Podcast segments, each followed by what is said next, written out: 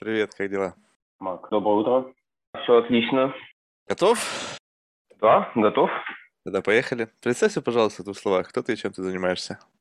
Так, ну, меня зовут Панов Александр Игоревич. Я сейчас руковожу Центром когнитивного моделирования на физтехе. Это такое объединение двух лабораторий когнитивной динамической системы лаборатории интеллектуального транспорта. Мы занимаемся разработкой таких общих систем управления для роботехнических платформ, для беспилотного транспорта.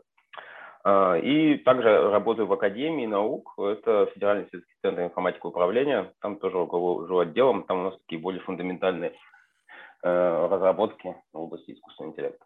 Слушай, Александр, я, знаешь, безумно интересна тема робототехники, но вот знаешь, когда начинаю об этом думать, складывается такое ощущение, что мы, ну, я имею в виду научное сообщество, я, наверное, к этому отношения никого не имею, но в целом человечество борется с задачей такой очень сложный. Вот просто стоит задуматься. Вот смотри, же ребенок после того, как он рождается, через 30 минут уже может ходить.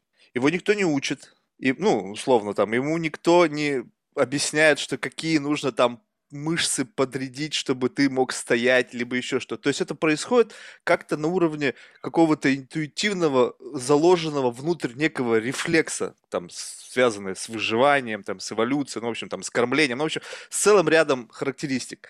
Также у людей, ты, когда наблюдаешь, ты ребенку бросишь мяч, и он его на лету хватает. Вот для того, чтобы научить это робота, это нужно просто какой-то ну, невероятный набор усилий предпринять, и в конечном итоге до сих пор это еще ну, не работает так, как это может работать там у совершенно каких-то примитивных организмов, там, не знаю, там лягушка на лету там ловит муху или еще что-то. И вот тут ты задумаешься, вот здесь просто миллионы лет эволюции. Ну, что-то внутри, что с точки зрения биологии еще учеными совершенно непонятно, что происходит в мозгу, как это все работает, как это нейроны взаимодействуют, которые заставляют нас там чему-то новому учиться. То есть есть представление, но такое очень скромное. Экстраполировать это в робототехнику получается не идеально. То есть что-то есть, да, там какой-то существенный прорыв, там, когда работе grasping, да, то есть научились там хватать, это уже там какое-то достижение, там лет 10 назад для людей это было, наверное, стремление, они хотели, чтобы можно было решить проблему хватания до чего угодно. Сейчас вроде решено, но, как выяснилось, это, ну, ну решили и решили. То есть, по сути, ничего принципиально нового в этом отношении, приближение к тому, что как это должно быть с точки зрения, допустим, как бы, ну, там, human level intelligence пока не приблизилась. И вот тут как бы такой возникает вопрос, а вообще насколько реально вообще это все делать в виртуальном мире? Потому что мы живем все в физическом мире. Машины пытаются учить в мире каком-то новой, какой-то совершенно отдельной вселенной, где законы физики, они как бы прописаны как математические законы, но нету вот этой реальной связи с действительностью. То есть, в принципе, можно, наверное, как бы математически описать гравитацию, да? Но гравитация, описанная математически, гравитация, как бы, когда ты просто взял и уронил что-то, это немножко разные вещи. И от этого процесс обучения, он движется как бы немножко по-другому. Ну, представь себе, ребенку сначала было объяснить там, математически, что такое гравитация, а потом показать ему, э, что значит она в реальном мире. Ведь, наверное, будет ему проще понять, что значит вот она просто упала там, игрушка на пол. И вот, вот это все как бы, ну, не знаю, по крайней мере, в моем таком скромном представлении, говорит мне о том, что ну, непонятно как. То есть вот путь к продвижению такой, как будто бы он в темноте. То есть у нас есть собственное представление о том, как происходит внутри нас, и э, научное сообщество пытается как бы экспериментировать, используя те какие-то ну, идеи, которые есть, но это все равно движение в темноте. И вот ты думаешь, это вот движение в темноте, оно когда-нибудь ну, выведет к свету? И что для этого нужно такого принципиального, чтобы произошло, чтобы ну, произошел такой фундаментальный прорыв в понимании того, как приблизиться к вообще построению каких-то моделей, которые будут учиться, исходя из того, из контекста. Ну, то есть я вот увидел что-то, и я этому научился. Либо я, мне кто-то показал, и я научился. Ну, Марк, ты прям э, такую речь э, произнес, который очень много разных э, моментов затронул. Ну, ну давай по порядку. да. да. Давай по порядку, да. Вот мне очень нравится пример с полетом, да, то есть вот в начале 20 века там, или в конце 19 когда вот люди хотели создать машину, которая бы их там, понесла в небо, все очень долго упиралось в то, что вот они что-то такое махающее хотели сделать, то есть вот давайте мы вот как птицы будем летать. Вот. Э, и было вообще невероятно сложно это сделать. махания не получались, там, устойчивости полета. А как только люди немножко переключились, такой щелчочек произошел, да, а зачем нам вот прямо обязательно повторять то, что сделала нам матушка природа? Скорее всего, что то, как она это сделала, скорее всего, это прям такой, знаешь, узкое ущелье, да, то есть, грубо говоря, ты, если из него будешь в стороны идти, э, то у тебя не получится вот прям такого хорошего поведения, да, то есть, чтобы э, летать как птица, нужно быть птицей, а не как бы собирать ее из железных там частей. И когда это переключение произошло, а давайте мы не будем в точности повторять, у нас же цель полететь, так ведь? У нас не цель махать крыльями. И получилось создать совершенно другое принципиальное устройство, да, то есть вот этот биплан и то, как братья Райт полетели на нем – это же очень здорово. Я думаю, что в области робототехники все абсолютно то же самое. Э, сейчас есть некоторый, э, ну, такой предел или момент, да, вот когда мы бьемся в стенку, когда мы э, не можем вот такое еще переключение сделать, да, мы не обязательно должны антропоморфных роботов создавать. И антропоморфные роботы, которые в точности повторяют движение человека по схватыванию там, или по ходьбе, или почему-то еще, это одно из направлений.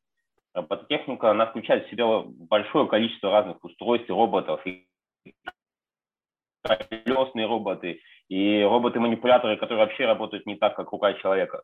Э, и, тем не менее, они достигают нашей основной цели, которую мы от них хотим, да, то есть доехать от точки до точки или там передвинуть какие-то объекты. И в этом смысле я вообще не вижу никаких проблем. То есть, конечно, мы не сможем, там, может быть, ходить так же идеально, как э, человек, но зато мы сможем Э, перемещаться быстрее, чем человек, да, то есть мы летаем не так, как птицы, мы летаем быстрее, там, 10, сотни, тысячи раз, да, и достигаем своей цели. Тут то же самое. То есть, э, но это опять-таки, если мы говорим с тобой про такой низкий уровень, мехатронику, да, на мой взгляд, вот э, мехатроника в данном смысле это уже такие э, проблемы преодоленные, да, то есть вот все из нас видят э, там, роботов Boston Dynamics, это вот ну, в своих лекциях никак нельзя обойтись без этих примеров, потому что это действительно хайп. Да? То есть э, очень много просмотров в Ютубе, они делают классные промо-ролики. Правда, как бы бедная компания из рук в руки переходит, и я думаю, что для того, чтобы перейти, они как раз эти ролики и делают, да, чтобы повысить свою цену. Сколько там усилий и как на самом деле все это работает, мало кто знает. Э, а когда узнают, они хотят опять их продать куда-то. Мне так кажется. Ну так вот, и видно, что с такой, знаешь, железной точки зрения, то есть, грубо говоря, вот как собрать устройство, как сделать так, чтобы оно не развалилось, как сделать так, вот такие э, элементарный уровень э, регулирования действий, типа такую стабилизацию, там работает все отлично. То есть очень здорово, и роботы-собаки, и, там, и вот эти вот шагающие там э, такие быки, да, все очень как бы неплохо выглядит. Но вся, вся проблема-то сейчас заключается не в том, чтобы, например, он там побежал, да, а в софте, то есть как сделать так, чтобы вот этот бег, он был более интеллектуальный, да, чтобы он там не утыкался в какие-то стенки, там, не, там, не замечал какие-то там объекты или, наоборот, обращал внимание на нужный объект, как он более долгосрочные планы делал, как оперировал нормально с объектами. Э, то есть э, вся проблема сейчас в софте. И э, это хороший пример жеребенка, который ты привел. То есть мы сейчас в области роботехники, я считаю, находимся на том уровне, когда вот мы можем, как же ребенок, через 20 минут побежать, да. Но вот куда же ребенок-то бежит, да? За мамой он там или к волку, вот это у нас сейчас пока не работает, а это проблема именно в софте. То есть в, в интеллектуальных методах, да, в алгоритмах, которые нужно еще разрабатывать которые не готовы. И здесь как раз э, просто огромный простор для деятельности. Я считаю, что мы здесь не ходим в каких-то потьмах, да, то есть наоборот, мы, ну, как бы целенаправленно движемся. То есть у нас есть база, и эта база нам еще очень много дает того, что мы не реализовали с точки зрения софта, да, то есть как этим управлять и как этим правильно пользоваться. Вот. Оно... Второй, второй момент был важный, ну там у тебя еще несколько было, по виртуальный и реальный мир. То есть вот это очень такая важная тема, мне она очень нравится. И я еще, на самом деле, с ней познакомился до того, как начал заниматься искусственным интеллектом.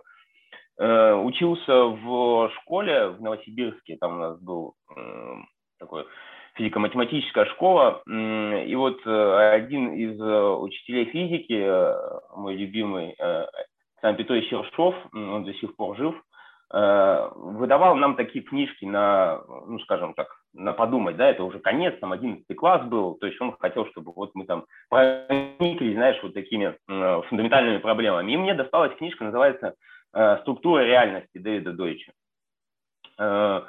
Отличная книжка. Я тогда, конечно, ее прочитал, не совсем все понял, но э, как бы какие-то моменты уловили. Я потом ее еще раз перечитывал э, не один раз. И э, там на самом деле очень важный момент, там очень много разных э, мыслей, идей классных, ну и вообще, когда, когда тема структуры реальности, это очень важно. Там затрагивается момент, связанный с виртуальной реальностью. То есть на самом деле копирование и воспроизведение или симуляция чего-то, что происходит в действительности, это такое фундаментальное свойство э, не только человека, а вообще в целом всей Вселенной. И э, в каком-то смысле такая фундаментальная проблема. Можем ли мы воспроизвести с достаточной точностью некоторые реальные физические процессы, которые позволили бы нам получить новое знание там, или там, были бы полноценной заменой да, для того, чтобы мы могли проводить там, физические эксперименты и так далее. И э, как бы, то решение, которое он предлагает, оно как бы не совсем как бы, является решением. То есть, на мой взгляд, это еще открытый вопрос. Но, по крайней мере, на том уровне э, развития вот софта для роботехнических платформ, про которые я тебе говорил, Симуляторы пока что нам дают все эти возможности, чтобы мы росли дальше. Да? То есть э, проводить процессы обучения в симуляторе в данный момент, я считаю, это перспективная и правильная тема. То есть мы не достигли еще тех э, уровней развития там, софта в робототехнике, когда мы столкнулись с барьером того, что симулятор – это как бы, критическая проблема. Конечно, есть проблемы трансфер-ленинга, как переносить модели там, симулятора в реальность, но в каком-то смысле э, у нас еще очень большой задел для того, чтобы э, классно, хорошо использовать симуляторы. И они появляются, там, всякие среды типа Habitat, Isaac, э, Isaac от NVIDIA и так далее. То есть я считаю, что здесь как бы все еще возможно, как бы такие столбовые дороги есть, по ним можно идти, можно новые дороги открывать. Так что у нас очень классные, хорошие перспективы, и я считаю, что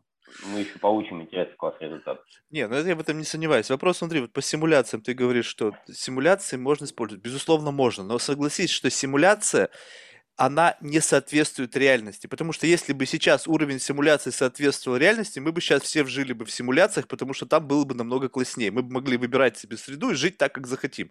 Соответственно, если это не реальность, а мы готовим к роботов к реальному миру – то можно ли использовать мир, который настолько пока отличается от реального, для того, чтобы научить э, роботов оперировать в мире реальности? То есть базово я понял, условно, тут вы уже достигли прогресса, что есть понимание того, как двигаться. Но, а реально ли э, это движение робота, либо это просто как бы связь робота с человеком, поскольку, по сути, то, как двигается робот, управляется человеческими мозгами. Ну, то есть вы вложив в него свой интеллектуальный потенциал, за счет там множества итераций привели к настро... вернее, настроили его так, чтобы он двигался в соответствии с тем, как вы от него ожидаете. То есть, понимаешь, это то же самое, что ты взял человека и ну, в точности сказал ему, как ему делать, и он это сделал. Но, по сути, он же мог бы это сделать и без тебя. То есть, по сути, ну, грубо говоря, можно дать человеку чему-то научить. Ну, скажем так, вот представь себе, взять абсолютно необученного человека там, скалолазанию, посадить его в яму, на которой есть вот эти вот ухваты для того, чтобы выбраться из этой ямы. То есть ты можешь сказать ему, как это делать, и, наверное, у него это получится быстрее. Но если у него вопрос будет жизни и смерти, он это сделает сам без какого-то внешнего, ну, вот этого, внешней помощи. Робот, при всем том, что сейчас есть весь потенциал, если ты его поместишь в такую среду, не давая ему инструкции, он, по всей видимости, просто батарейка у него сдохнет, и он туда никогда не выберется. То есть вот, вот такое ощущение, что вот этот какой-то потерянный пазлик, который позволяет запускать этот инструмент обучения, он, вот, вот как-то вот он отсутствует. И в этом случае вот этим пазликом выступает человек, который как бы встает как э, посередине между проблемой и ее решением. Но вот если этот пазл как бы воссоздать искусственно, то, мне кажется, вот тогда все начнет развиваться как бы, ну, семимильными шагами. Ну, я бы сказал, что этот э, пазл, он э, по-разному называется вот среди специалистов по искусственному интеллекту. Вот кто-то называет это возможности там целеполаганию, кто-то говорит, что вот нам нужно, чтобы у нас интеллектуальные системы там обладали возможностью там, ну, э, lifelong learning, да, то есть обучение в процессе там всей этой деятельности. Это по-разному, то есть э, и на самом деле направления в искусственном интеллекте, они как раз разделяются тем, э, кто считает как правильно назвать этот пазлик, да, то есть какой-то недостающий пазлик. То есть в каком-то смысле я прекрасно понимаю, что ты имеешь в виду. То есть, да, действительно, как, бы, как я говорил, проблема в софте, да, то есть вот проблема не в железе, да, то есть как вот мы посадим робота в яму, да, у него есть возможность захватиться, да, то есть как бы железо ему это позволяет выползти, но как это сделать, да, то есть как правильно это все запустить, это как бы это проблема на софте. И вот, э, на мой взгляд, одна из таких ключевых проблем называется целеполагание, да, то есть вот что значит целеполагание? То есть вот э, мы заложили роботу определенную цель, то есть э, вот нужно там добраться до такой точки, он там идет, идет и вдруг сваливается вот в эту яму, да? Все, он уже не может э, следовать до той цели тем планам, которые он сделал, то есть последовательно перемещать. Нужно новую цель поставить, выбраться из ямы для того, чтобы продолжить двигаться другой. И вот это на самом деле один из ключевых моментов, который как раз позволяет вот эту автономность э, всех роботов э, повысить. И это одна из открытых проблем. Нет существующего хорошего алгоритма целеполагания. Есть какие-то такие наработки, которые тоже достаточно узкие. Но это все на самом деле, опять-таки, если такими общими терминами назвать, то это проблема построения такого общего искусственного интеллекта или artificial general intelligence. Да? То есть когда мы вроде бы как разработчики сказали, что вот нужно делать такую-то задачу. Датасет собрали, обучили, все, робот умеет это делать более-менее. Да? А тут бац, поставили его в немного другие условия, э, которые на самом деле, на которые мы датасет не собирали, еще и цель немного другая, и еще там что-то новое совсем добавилось, тут возникают огромные проблемы. Да, это проблема софта, да, это как бы проблема тех э, алгоритмов обучения, которые мы сейчас используем, они э, со слабой генерализуемостью, да, то есть они не образуют такой уровень концептуальных знаний, который пользуется человека, который ему позволяет вообще быстро перестраиваться с одной задачи на другую. Вот, но как бы, да, это открытая проблема, над ней все как бы стараются работать, и как бы я считаю, что тут еще можно побороться за что-то. Нельзя, конечно, сто процентов сказать, что мы воссоздадим полностью вот этот весь пазл, как ты говоришь, да, и все соберем, и все там супер или human level intelligence заработает. Но у нас явно еще есть над чем поработать. Но еще важный момент, который я хотел сказать по поводу вот того, что вот он, у него там сядет батарейка или еще что-то. Сейчас э, хорошая концепция э, развивается совмещение э, как бы real и simulation. То есть вот смотри, вот такой вот сценарий, да, то есть вот робот упал в яму, да, то есть вот двигался до цели, упал в яму, как бы. Предположим, у него сработал вот этот вот э, механизм целеполагания. Он сказал, о, мне надо выбраться из ямы, но я пока не знаю, как делать. Если он будет физически пробовать что-то, то у него, конечно, сядет батарейка, он не выполнит свои общие цели. Но вот сейчас есть такая концепция, чтобы мы могли позволять роботу э, быть постоянно подключенным к некоторому симулятору. Uh, притом это симулятор, и есть такие сейчас симуляторы, которые так называемые э, процедурно генерируемые, да, то есть это мы можем задать некоторые условия в этом симуляторе и много-много-много итераций там провести, вот так называемого там обучения с подкреплением, да, то есть э, миллионы раз прогнать, научиться сформировать эту стратегию и ее уже затрансферить в, в реальную яму и выбраться оттуда. То есть, по сути, обычно... Да, эти симуляции, они обычно проходят намного более эффективно, их можно запускать вообще где-то в облаке, робот может даже не сам их у себя прогонять но может и у себя, но это намного дешевле, чем если он физически будет это все делать. И это на самом деле как бы ключевой момент, который сейчас робототехника в этом смысле развивается. И я считаю, что это нормальный вариант решения проблем. То есть, по сути, оказавшись в яме, робот может сделать слепок этого ну, пространства да. и запустить да, симуляцию. Так. так, по сути, это же абстрактное мышление. Это же то же самое, что когда человек, оказавшись в этой яме, оценил вообще, где он оказался, оценил, какие есть э, способы отсюда выбраться, и начал под, ну, как бы внутри прогонять модель на то, как, как это в Шерлок Холмса, да, у него вот эта вся история, когда он э, визуализировал, что должно произойти ну, для того, чтобы это привело к максимальному результату.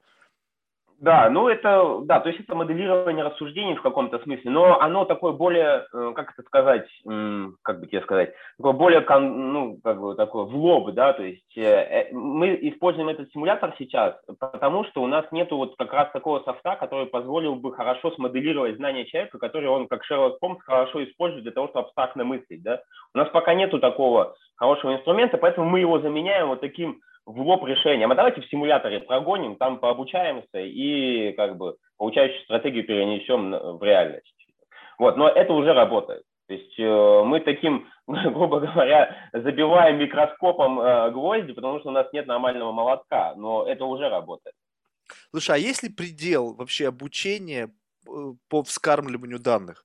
Ну, то есть можно ли прийти к максимальному совершенству только за счет вскармливания данных? Либо нужно просто вот как-то в какой-то момент времени просто выпустить в мир. Ну, то есть, есть, знаешь, теории, я не знаю, правильно ли я сейчас их как бы э, переведу на свой язык, но что через как раз наблюдение за роботами можно приблизиться к пониманию General Intelligence. То есть не, не, а, не с обратного, не изучая как бы э, AI и пытаясь инкорпорировать их в роботов, э, создать, вернее, как бы, что, что вперед, что яйцо, где яйцо, где курица, что наблюдая за теми проблемами, с которыми сталкиваются роботы в процессе, там, не знаю, выполнения тех или иных задач, можно понять, какие недостающие, грубо говоря, элементы, и э, их начинать создавать. А не наоборот, пытаться сначала все решить, и потом это за, зашить в робота и дать ему работать. Ну, это сложный момент. Я все-таки придерживаюсь э, концепции, что должна быть некоторая общая теория, э, которая должна быть, э, ну, знаешь, там, выведена, построена с каких-то таких более абстрактных позиций, не только за счет того, что мы наблюдаем о том, что получается сейчас, а что нет. Э, конечно, это тоже помогает, да, то есть увидеть какие-то пробелы текущие, на что должна общая теория там обратиться. Но э, я думаю, что это только один из частных вариантов.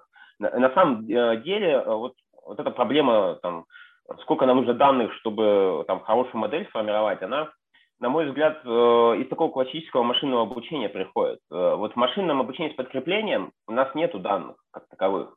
У нас есть симулятор, у нас есть среда, да, то есть ее модель или реальный мир, из которых мы эти данные как бы получаем в процессе. То есть это и есть как бы сама среда как источник данных. И э, как бы сколько нам нужно данных, чтобы там робот научился выбираться из ямы, ну, ну сколько ему нужно там этих попыток, да, там выбраться, ну там тысяча, десять тысяч, ну, это уже меряется, знаешь, не объемами, а именно количеством повторений. То есть ребенок, когда растет, он тоже очень много повторений делает, да, то есть вот он ручками что-то хватает, там, тысячу, там, десятки тысяч раз это хватает, прежде чем вот он нормально это все схватил. Ну, да, это во многом это как бы две проблемы. То есть это богатство э, окружения и симулятора, да, то есть э, самый богатый симулятор это вот наш окружающий мир с тобой, да, и, и то вопрос, реально ли это мир или симуляция, да, у кого-то там. И второе, это как раз проблема софта, то есть интеллектуального алгоритма, который эти данные нормально обрабатывает в итоговый там, последовательность действий э, там, нашего робота. Ну, я считаю, что вот софт еще, он как бы в зачаточном состоянии, он еще только развивается, поэтому нам нужны там миллионы-миллионы там итераций. И вот проблема сейчас в обучении с подкреплением, она называется sample efficiency, то есть эффективность по эпизодам. То есть мы стараемся создать такие алгоритмы, которые бы были, которые требовали меньшего количества взаимодействия с симуляторами, с реальной средой. Не миллионы, а там сотни. И один из примеров – это так называемое обучение по демонстрациям или там imitation learning. То есть когда у нас есть, э, знаешь, вот э, пример того, как такую-то операцию сделал эксперт, да, то есть вот, э, ну или там, как взрослый человек, да, то есть ребенок видит, то взрослый человек вот так вот открывает там какую-нибудь там дверку, о, он также будет пробовать это делать. Вот точно так же мы можем э, набрать вот такие траектории, так называемые, да, то есть то, как эксперт сделал в этом симуляторе такое-то действие. И это существенно как бы облегчает работу, да, то есть нам уже намного меньше нужно итераций, чтобы в итоге эту траекторию обобщить на стратегию агента и ее потом применять. Это в каком-то смысле вот обратно к тому, что ты сказал, что а давайте мы там общую модель будем строить по наблюдению. Вот это уже так реализуется. Слушай, а вот, ну, вот ты привел пример с ребенком. Вот он, ребенок, много раз что-то пробует, ну, скажем так, без относительно к тому, что он наблюдает за взрослыми. Вот это вот пробование, вот этот сам процесс внутри вот этого зарождения импульса на что-то попробовать, для того, чтобы что-то достичь. Вот это что в твоем понимании? Вот если взять и попытаться перенести это в плоскость алгоритмов, вот это вот стремление к проверке вот этих вот множества итераций. У, у робота вы ведь, грубо говоря, его направляете, то есть у него же вот эти варианты, они рождаются не сами, вы же создаете условно эти варианты, и вы обсчитываете, какое количество потенциальных вариантов может быть, и все эти варианты скармливаете. У ребенка, у него все-таки эти варианты, они как-то, ну, то есть их намного меньше, то есть это не миллиарды. И ветка несуществующих вариантов, она сразу же автоматически начинает отваливаться. Условно, если взять, дать ребенку яйцо, то первый раз он, схватив его, он может его моментально раздавить, но после второго раза он ну, уже, наверное, как бы будет его более аккуратно брать. То есть, по сути, вот, вот, вот это что? Получается, ветка из тех предположений, которые могло быть, она сразу же отваливается, и возникает сразу же какой-то правильный путь. Соответственно, вот эти все там тысячи или там во сколько итераций, они не нужны, потому что изначально ты выбрал какую-то одну наиболее правильную.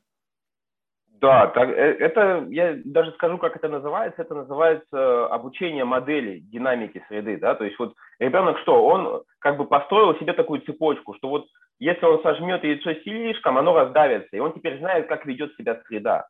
И э, вот э, в искусственном интеллекте есть такое направление, которое называется интеграция планирования и обучения с подкреплением, или там model-based reinforcement learning, то есть обучение по модели. То есть когда мы не просто там, знаешь, действия хотим выбрать там реактивные, а мы строим модель среды, мы говорим, о, у нас есть такой объект, если мы на него подействуем, будет то-то.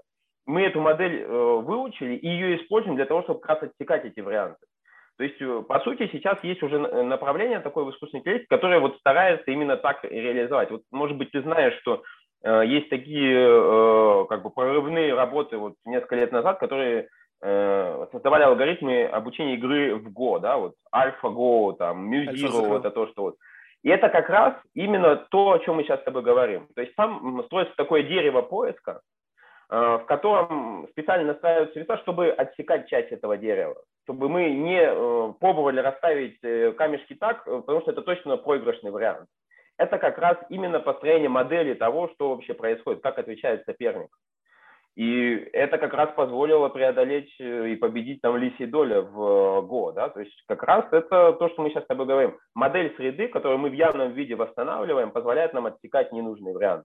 Другое дело, что в шахматах и в ГО это можно легко построить, да, а в таких менее формализованных э, вещах, типа там, как работать с яйцом там, или как двигать какие-то кубики, такую модель намного сложнее построить, потому что, грубо говоря, это такие законы физики, да, то есть это мега сложное уравнение там Шрёдингера, если мы там будем копаться вот так глубоко, да, там, Слушай, или уравнение ну вот динамики, объясни мне, почему? Их сложно вот это... восстанавливать. Почему? Mm-hmm. Вот объясни, не могу понять. Вот как, вот, допустим, машина может там, не знаю, интегралы считать целый день вообще не паре совершенно. Человек просто у него мозги вскипят. Но в то же время ты сейчас объясняешь, что совершенно простые с точки зрения человека. Ведь человек, когда на лету хватает мяч, он ведь не высчитывает там velocity, там вот эти все данные, как надо сколько двигаться. Он просто как-то интуитивно движется, и вот на, в бэкграунде идет какой-то вычислительный процесс, который позволяет ему оказаться в тот момент в нужном месте в нужное время. Вот как это происходит? И в то же время машина может куда более сложно с точки зрения вычислительных процессов выполнять манипуляции. Вот этот разрыв я не могу понять. Получается что-то проще, но получается это простое, настолько сложно, столько с точки зрения внедрения это в мозг машины, что, ну, я не знаю, как тогда мы-то оперируем, если мы настолько примитивны в отношении наших вычислительных способностей? Не, ну, Марк, здесь на самом деле все очень просто. Э, человек э, живет э, вот в мире, да, вот в естественном мире. Мы с тобой, на самом деле, вообще очень сложно провести границу, где заканчивается человек и начинается внешний мир, да, вот. Ну, психологически, вот, как бы, понятие другого, оно, как бы, естественно. Я знаю, что ты другой человек, у тебя тоже есть свои мысли, я тебя отделяю. Но на самом деле, как бы, точно отделить, а где заканчивается я. Вот рука это я или, или это какая-то другая часть. Я вот там себя ощупываю, так это тоже какая-то внешняя штука. А с другой стороны, я могу пользоваться каким-то инструментом, работать на экскаваторе. И так точно им работать, как будто я пальцем что-то там кладу, и экскаватор это уже становится частью вот меня самого. И вот это вот, знаешь, такая динамическая граница да, между внешней средой и мной самим, это означает, что этой границы на самом деле нет, да, то есть э, нельзя сказать, что вот э, есть я, а есть внешняя среда. Это все одно и то же. Это вот универсум, да, вселенная. Это все одни и те же атомы, грубо говоря. А когда мы делаем, создаем машину, мы ее помещаем в какой-то другой э, искусственный мир. Да? Когда мы считаем интеграл, это на самом деле действие в каком-то виртуальном мире. Э, это нереальная среда, это вот э, уравнение, это там биты, это конкретные регистры в компьютере, в тюринговой машине. Это все э, виртуальный мир. А интеллект – это не про виртуальный мир. Интеллект – это про то, чтобы вот в реальной среде что-то классное делать. И проблема именно в этом. Мы пытаемся что-то создать в нашем искусственном мире, и оно там работает хорошо. А когда мы говорим, что, ой, а почему это плохо работает в реальной среде? Да потому что это вот какая-то такая штука, которая не интегрирована в эту среду. Это что-то такое слишком сложное, тяжелое, и оно предназначено для другого. Вот хороший пример с самолетом, на мой взгляд, это вот как раз, когда эту сложную, тяжелую штуку все-таки сконструировали таким образом, да, вот э, Жуковский, да, он сказал, вот мы крыло сделаем вот таким образом, и это будет вот та самая как бы интеграция вот этого объекта в реальную среду так, чтобы это э, было не инородным телом, а чтобы это вот работало как единое целое. И это заработало. Вот наша задача при создании искусственного интеллекта такая же. То есть создать такую штуку, которая не будет инородной в ней, да, и будет постоянно так как-то вести себя, а вот именно синтегрируется хорошо. Но это проблема именно скорее софта, да, а не железа. Слушай, а тебе не кажется, что вот вообще у человека, ну, как бы так, если смотреть, я не знаю, может быть, я глупо сейчас, конечно, скажу, но вот то, что мы на самом деле делаем в нашей жизни, это всего лишь верхушка айсберга. На самом деле мы приходим в этот мир вот с этим вот скрытой частью айсберга внутри, которая невидима. Это тот накопленный опыт там тысячи тысяч поколений до нас, которые, грубо говоря, там внутри какого-то генетически зашитого набора информации. То есть это как некий набор capabilities. И мы просто как бы обучаемся, выдергивая изнутри вот этот скрытый, грубо говоря, набор знаний, и просто обучаемся как бы обучаем наше тело, либо наши мысли действовать в соответствии с тем сценарием, который внутри уже у нас есть. И именно поэтому сейчас вот проблема такая в робототехнике, потому что вы пытаетесь создать на пустом месте. Вот этого скрытого айсберга его нет. И поэтому его сначала нужно построить, чтобы потом все, что сверху на него устанавливается, грубо говоря, выдергивало необходимый набор информации и уже просто работало как бы над э, увеличением эффективности того, что, что делает робот, там, или манипулятор, либо там, не знаю, машина. Ты на самом деле очень правильные вещи говоришь. Э, и это э, как бы психологи очень давно, особенно в России, это как бы поняли и специальный термин для этого придумали, назвали культурно-исторический подход э, развития личности человека. То есть действительно на самом деле как бы наш интеллект вот в том смысле, в котором мы с тобой там сейчас озвучиваем, артикулируем что-то там, вербализируем, это вершина айсберга на самом деле. И вот все, что на самом деле вот, тело айсберга представляет, это тот культурный э, пласт, да, которым мы с тобой на самом деле пользуемся. Э, то есть э, ребенок, когда учится, он на самом деле учится овладевать вот этими культурными инструментами. И э, вот э, советские там психологи, вот Выгодский, Леонтьев, они даже дали э, как бы, наименование, вот что это за инструмент. Это знак. Вот, э, дети учатся овладевать знаками. То есть у этого знака есть имя, это вот такая верхушка айсберга, а есть еще целое огромное скрытое тело, которое оно невербализуемо, но которое работает. И вот э, ребенок, он сначала эти знаки как бы представляет в виде какого-то конкретного инструмента, там, я не знаю, зарубка там где-то или там какая- какая-то там штука, а потом он его, как бы, это называется процесс интериоризации, он его в себя сворачивает и теперь пользуется это уже как интеллектуальным таким механизмом и э, там инструментом, да, то есть он теперь уже научился считать, он уже научился там какими-то логическим вот таким цепочкам, это вот именно такой процесс. И в каком-то смысле вот э, там теория знаковой картины мира, которую мы там развивали в лаборатории, она как раз предназначена именно для того, чтобы не э, пытаться вот, да, на таком очень низком уровне, да, то есть верхушка айберга это 5% того, что сейчас как бы делается. То есть не ростевой подход, когда мы пытаемся вот, э, в явном случае выдергивать, да, такие огромные количества информации и восполнять тело айсберга, это очень, как бы, малоэффективная штука, а пытаться все-таки создать такую систему, которая бы, как бы, как это условно, скажем так, подключилась бы к такому огромному телу айсберга, которое наша культура человечества наработала. Да. А через что? Как да, это подключиться-то?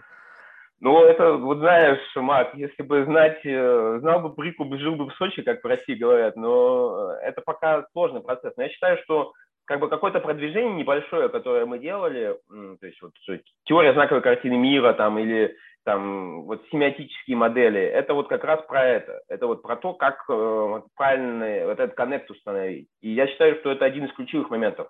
На Западе это называется, я тебе по-другому э, скажу, оно, конечно, не в точности эта проблема, называется symbol grounding problem. То есть э, по-русски это проблема привязки символов. То есть э, мы с тобой вот здорово, хорошо подключаемся к общим знаниям за счет того, что у нас есть вот имя, символ, да, того, а под ним еще навешена куча всего, чем мы как бы так непосредственно пользуемся. Вот если мы сможем связать э, как бы сенсорику робота и вот это железо, вот э, подключить его к этим символам, то есть вот решить эту проблему привязки, то мы существенный прорыв сделаем. Но пока еще никто не решил эту проблему.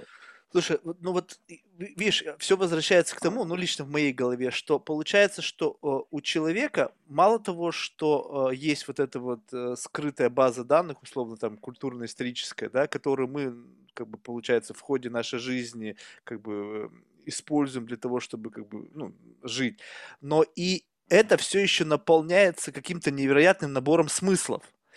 Но это все возможно, существует только тогда, когда мы находимся вот в этой среде. Ну, то есть эти смыслы, они для нас имеют смысл только тогда, когда вот, ну, ты, скажем так, выходишь на улицу, тебе холодно. Соответственно, тебе нужно что-то надеть на себя. Соответственно, одеваешь куртку. То есть этот концепт, он может существовать просто сам по себе, но чисто проживая его на физиологическом уровне, он для тебя приобретает смысл. То же самое, что вот там поедешь в Африку, там, не знаю, ой, или там поедешь там куда-нибудь на крайний север, захвати свою куртку. Вот казалось бы, фраза совершенно как бы, ну такая как бы, для человека, представь себе, живущего только в жире, и он там всю жизнь только в трусах там ходил, там, для какого-нибудь там аборигена, для него не имея вот этого нагрузки, что означает холод, ну, блин, в голове этот концепт не сложится. Но вот оказавшись там, он поймет, а, вот о чем они говорили.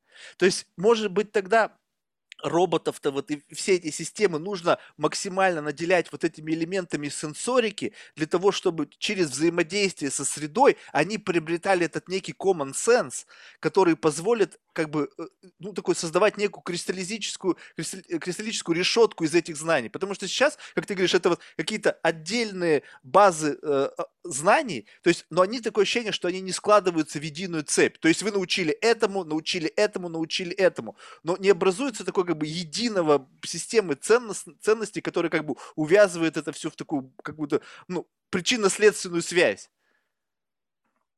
Ну, слушай, мне кажется, ты готовился к нашей встрече. Yeah. ну, ты прям э, ну, нужные слова говоришь. То есть вот э, как, когда ты говоришь про вот этот смысл, э, вот в теории знаковой картины мира, вот этот вот знак, да, про который мы с тобой говорили, у него есть имя, а есть еще три компоненты.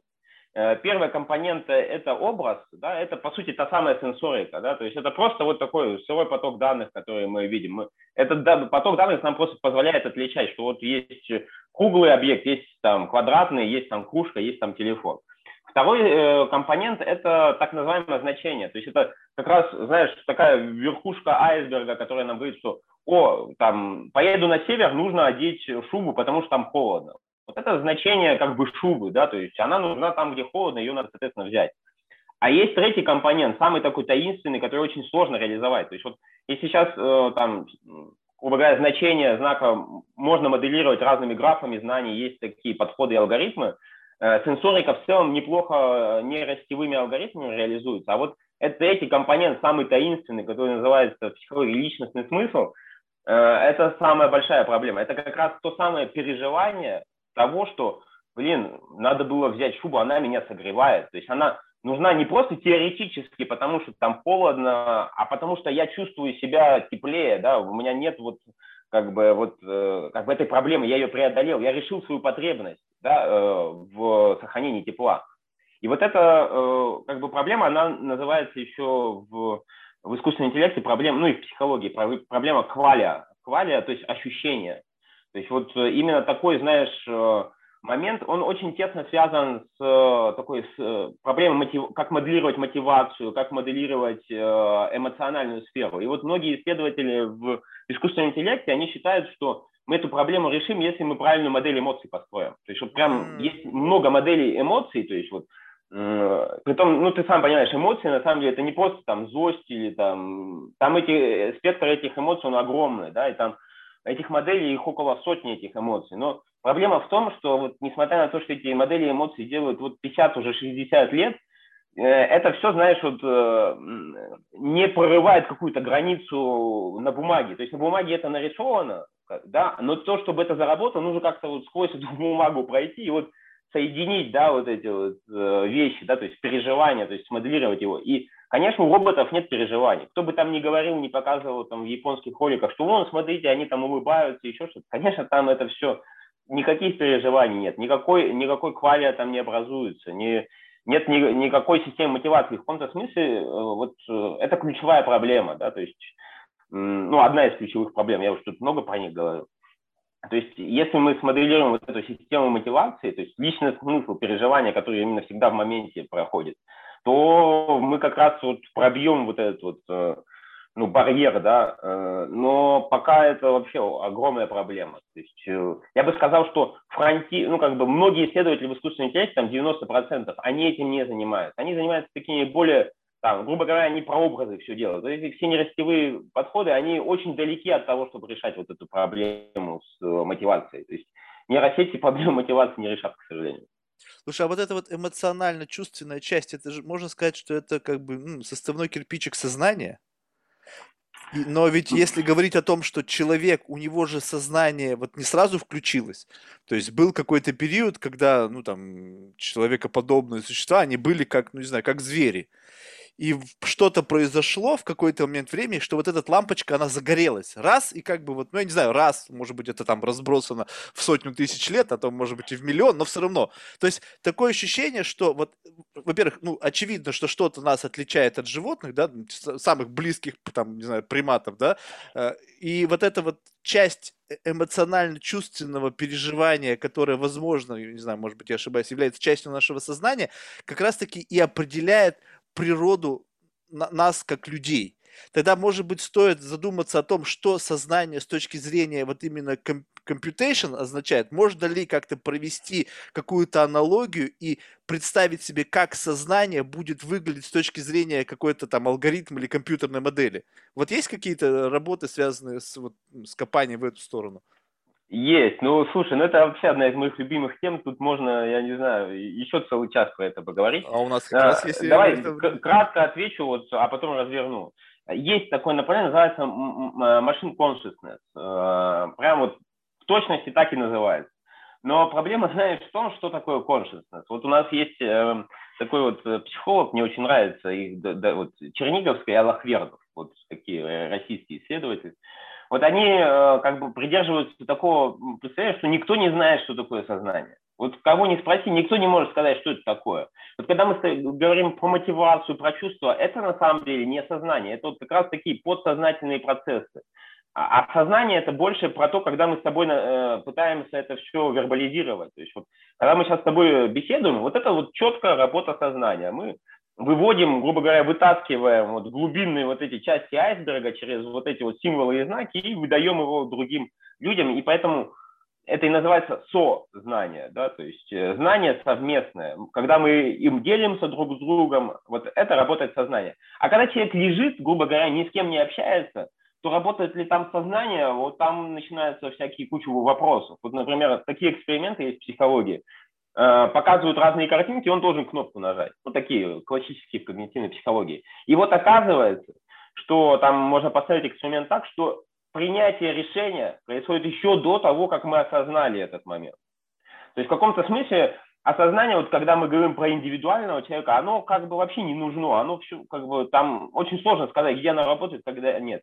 Но мы четко можем сказать, когда оно работает, когда вот мы вместе с тобой общаемся. То есть вот э, когда у нас сознание идет. Вот это, конечно, про сознание. Когда про одного человека там вот эта граница, она очень размытая, нельзя четко сказать, вот он в сознании сейчас или нет, спит он или, или что-то там делает. Ну, конечно, это я утрирую, но тем не менее.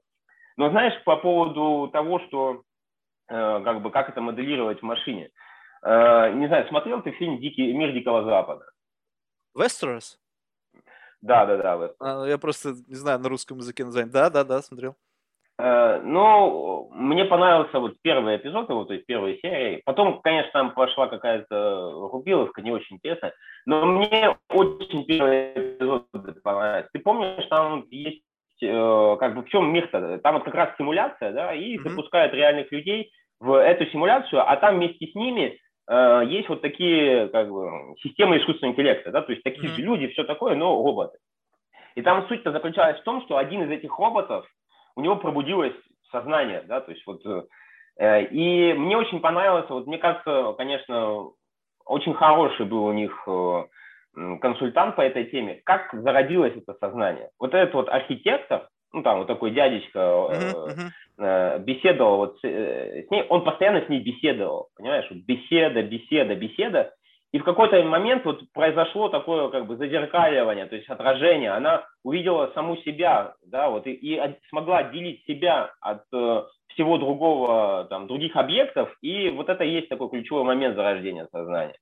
В этом фильме он, я вообще не видел других примеров, где бы это лучше было описано. И, несмотря на всю, на все мое там неприятие Голливуда и так далее, здесь надо отдать должное, это было, конечно, очень классно.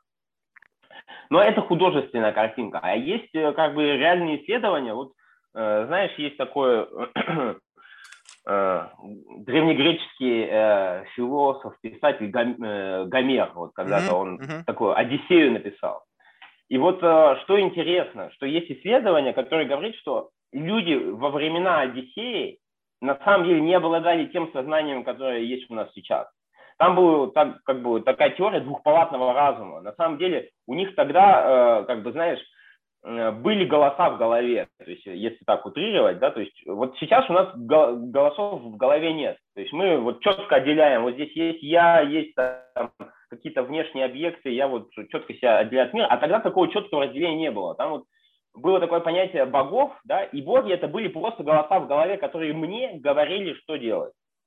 Поэтому это называется теория двухпалатного разума. То есть это, э, грубо говоря, вообще нельзя сказать, что вот сознание в том понимании, которое вот сейчас есть, оно там каким-то рывком или там миллионы лет назад. Вот даже возьмем 3000 лет назад еще не было такого сознания, как вот мы его понимаем сейчас с тобой. Хотя люди тогда уже писали, считали, уже как бы там путешествовали, корабли строили, да, но тогда это еще вот именно вот поэтому развитие сознания, оно идет до сих пор, да, и в каком-то смысле оно совпадает с развитием э, ну, культурно-исторического нашего окружения. Да? То есть то, как себя осознавали и вместе знали что-то люди тысячу лет назад, уже отличается от того, что знаем мы с тобой. Да? Поэтому, когда мы говорим про то, что в машине нужно это смоделировать, начинается большой вопрос, а что именно? Да? Хотим мы ли это то, как во времена Гомера было, или то, как сейчас происходит?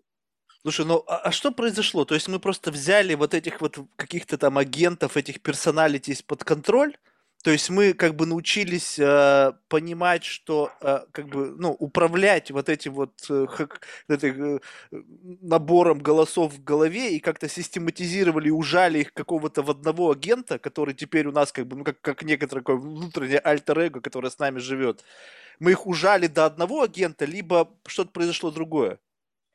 Слушай, ну я как бы даже не могу тебе точно сказать. Мне кажется, там вообще очень большой комплекс э, разных э, штук произошел. То есть, возможно, мы можем сказать, что в итоге-то это все свелось именно к этому процессу, да, то есть мы как бы убрали эту дихотомию внутри себя, да, и это все объединили в один знак я, да, то есть вот у меня есть образ меня, у меня есть э, как бы ощущение самого себя, у меня есть э, свое положение в мире, да, то есть значение самого себя. А раньше это было все разделено. Грубо говоря, раньше, вот если мы на знаковую картину мира переходим, вот в знаковой теории картины мира есть прям такие типы картин мира. То есть вот можно сказать, что это в каком-то смысле типы сознания. Да? Вот есть мифологическая картина мира, это вот как раз про вот это вот. Там э, с, как бы, грубо говоря, нету разделения, как бы, я, э, как бы, значение для меня самого, самого ощущения и как бы такого описания э, во внешнем мире. То есть значение и смысл слиты вместе. Вот. И поэтому там как бы вот эти внешние голоса в каком-то смысле, они э, выделяются, говоря нам, что нужно делать, что для нас важно, да, то есть, потому что у нас своего личностного смысла нет в этом смысле. Есть там другие типы картин мира, рациональная, там, э, житейская, еще что-то. Но э, я считаю, что в итоге-то эта как бы, процедура пришла к тому, что мы, да, разделили вот это вот значение личный смысл, и это разделение, оно тоже как бы постепенно, да, росло. Какую-то часть мы на себя брали, мы формировали этот образ я, и как бы, когда он выкристаллизовался, и вот как это сейчас в культуре э, как бы происходит, это такой результат. Но мне кажется, на это очень много сказалось. То есть мы можем вот эту всю историю человечества взять, и вот то, что появляется орудия труда, разделение труда, это очень важный процесс. Это то, что мы там э, классовое общество появлялось, и в конце концов там появилось христианство, которое вот сказало, вот смотрите, Бог это не где-то там, не голоса в голове, это вот человек, который с тобой говорит. Вот это, конечно, один из ключевых моментов был. В каком-то смысле можно сказать, что там э, иудеи это были первые люди в том понимании сознания, которое у нас есть сейчас. Ну, это, конечно, все-таки условные моменты, но это огромный комплекс причин, и поэтому говорить про сознание, это, это просто, знаешь, это как раз та область исследования, где сходится куча разных идей, и антропология, и лингвистика, и психология, и все-все, что подряд. Слушай, а вот если так вот, ну, попытаться тоже в какую-то в компьютерную и робототехническую часть перевести, то сознание это все-таки софт, либо это какая-то внутренняя нейронная сеть в, в, маш, в, как бы в часть большой нейронной сети. То есть есть какой-то, грубо говоря, большая, ран, ну, ранящая все всю систему, и внутри нее есть какие-то подсистемы, но это подсистемы не софтовые, а как бы параллельно или там как-то подключенные другие нейронные сети, которые все взаимодействуют? Либо все-таки софт? Ну, вот это сложный момент. Э, то есть не могу тебе точно ответить на этот вопрос. Я считаю, что все-таки, э, ну, во-первых, э, на мой взгляд, вот на данном этапе развития нам не нужно прям в точности моделировать сознание, как оно есть у человека. Да? То есть Э, у сознания есть много разных проявлений, и ключевая проблема, которая уже даст нам рывок вперед, это вот эта проблема целеполагания, про которую мы с тобой говорили. Да? То есть, э, чтобы уметь ставить себе цели, э, можно как бы смоделировать некоторую часть сознания. Да? Это уже как бы, не обязательно весь этот огромный комплекс, знаешь, за собой тянуть. Его, я думаю, что мы можем решить именно на таком софтверном уровне.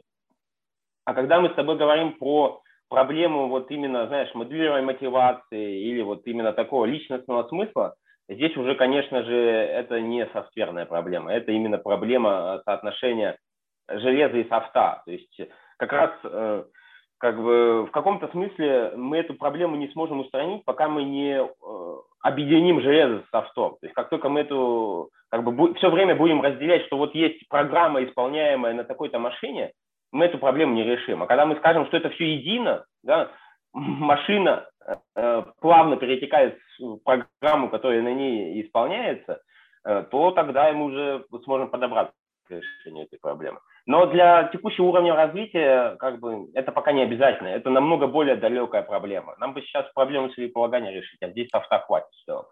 Слушай, а вообще, а нужно ли это делать? Ну вот просто, я так понимаю, что основная задача робототехники, ну, я, может быть, сейчас ты меня поправишь, это добиться такого уровня, чтобы машина могла выполнять все, что ты от нее хочешь в рамках физического, ну, физической реальности, да, то есть, ну, все, что как бы выходит за границы, понятно, это невозможно. И вот это, мне кажется, то, что нужно с точки зрения бизнеса, там, не знаю, оптимизации там, труда, помощи человечеству. Просто если мы туда еще инкорпорируем что-то как бы, ну, человеческое, и представь себе, ну, ну садишься в машину, говоришь, поехали, она говорит, не, не хочу ну, настроения нету. То есть, а нужно ли вот это все? Я понимаю, что это как бы творчество. И вы, несмотря на то, что вы как бы занимаетесь фундаментальной наукой, то есть у каждого есть, просто много от многих людей это слышат, что вот хочется вот это приблизиться к созданию вот этот general intelligence, поскольку это какая-то такая некая глобальная цель, некий акт творения, по сути. То есть это, это создание некой такой виртуальной жизни, которая, ну, не, не то чтобы даже копирует, а, возможно, превосходит человека в каком-то мере, поскольку ты, ну, создаешь что-то, где есть явный адванс над человеческими возможностями. И вот тут вот как бы возникает такая, ну, как бы дилемма. То есть одно без другого может существовать, то есть мы можем сделать как бы такую как бы обрубленную версию, да, когда это чистый исполнитель того, что мы делаем, либо все-таки нельзя создать чистого исполнителя, не инкорпорировав туда common sense, вот вместе со всем этим сознанием там, и всем этим, для того, чтобы машина могла понимать, что ты от нее хочешь. Ну, смотри, Марк, я думаю, мы уже сейчас с тобой видим в мире то, что обрубленные такие, ну, мне не нравится слово обрубленные, а такие суженные версии интеллекта, они работают уже.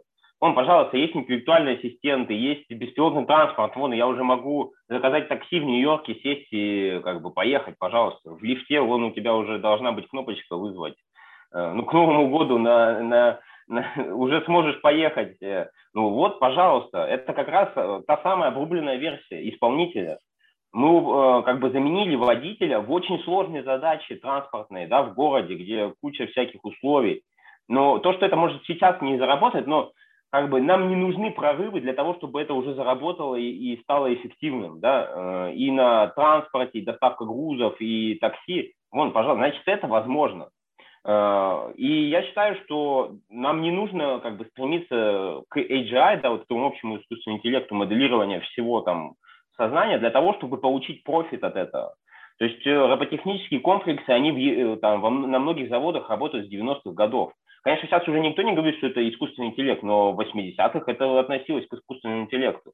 Э, и как бы я думаю, что у нас еще есть там несколько шагов, которые нам, э, ну, скажем так, поступательно мы будем без всяких прорывов получать какие-то технологии, которые нам как бы будут облегчать жизнь, и у нас не будет с тобой такой дилеммы, да, что я сяду и меня не повезут, или там этическая проблема. Это все будет интеллектуально, но без именно такого сознания. А вот вопрос, нужно ли это, это, на мой взгляд, очень странный вопрос, да, то есть э, как бы это то же самое, что спросить, а нужна ядерная бомба или нет. Э, ну, никому ядерная бомба не нужна, но как бы владение этой ядерной энергией нужно, это бесспорно, да, несмотря на то, что он там много зеленых, которые говорят, что это там нужно закрывать ядерные станции и так далее, но как бы сам прогресс это явно очевидный. То есть как только кончится нефть, она кончится рано или поздно, или газ, да, и ядерная энергия это будет то, чем мы сможем жить, потому что все остальные способы, они очень дорогие. И там ветряные, солнечные, это все очень дорого. По сравнению с ядерной нереально. И это просто временный момент его отказа. Значит, технология нужна. Тут то же самое. То есть нам не нужны этические проблемы, или нам не нужна проблема, связанная с тем, что кто-то нас там выкинет из машины. Нам нужен прогресс, нам нужны ну, как бы положительные стороны этого. Так что э, как бы в этом смысле надо туда двигаться. Но для меня, как для исследователя, все-таки э, как бы вопрос не в том, принесет это там экономическую пользу или еще что-то, или смогу я это реализовать там в роботе. Я хочу в первую очередь разобраться, да, что такое вот это сознание, грубо говоря, там вывести формулу некоторую, да, которая мне говорит, вот э, э это вот э, как бы, и есть проявление, да, то есть э, интеллектуальных функций, это и есть общий искусственный интеллект. Это точно так же, как вот уравнение Эйнштейна, да, то есть он получил эти уравнения, он понял, что такое скорость света, но это не значит, что он теперь может двигаться со скоростью света. И мы не можем построить корабль, который будет двигаться со скоростью света, но мы теперь понимаем, что это такое. То есть вот если вернуться опять к этой книжке Дэвида Дойча, вот это понимание, то есть это не то же самое, что это воспроизвести, но я хочу понять и разобраться. Слушай, ты мне сейчас вообще открыл, ну, может, целую дополнительную вселенную. То есть получается, что в ближайшем будущем может чисто теоретически произойти, что мы приблизимся на уровне фундаментального представления о том, что значит сознание. Условно, мы сможем написать формулу сознания, но его воплотить тоже еще потребуется какое-то время, совершенно непонятно какое, для того, чтобы мы могли воссоздать это ре, ре, ну, сознание. Либо... Я, я, уверен, я уверен в этом. То есть я думаю, что, скорее всего, так и будет. То есть мы э, а. поймем, что это такое. Э, и смотри, может быть, даже получится так, что, ну, я все-таки считаю, что мы поймем, что это такое. Но воспроизвести его, а, не сможем, именно в таком виде, в котором мы им обладаем, да. Но, возможно, это даст нам некоторый шажочек к тому, чтобы можно было бы понять, что есть там сознание типа А, сознание типа Б, которое там возможно воспринимать, оно может быть совершенно другое, да, и там вообще могут э, этические проблемы не существовать.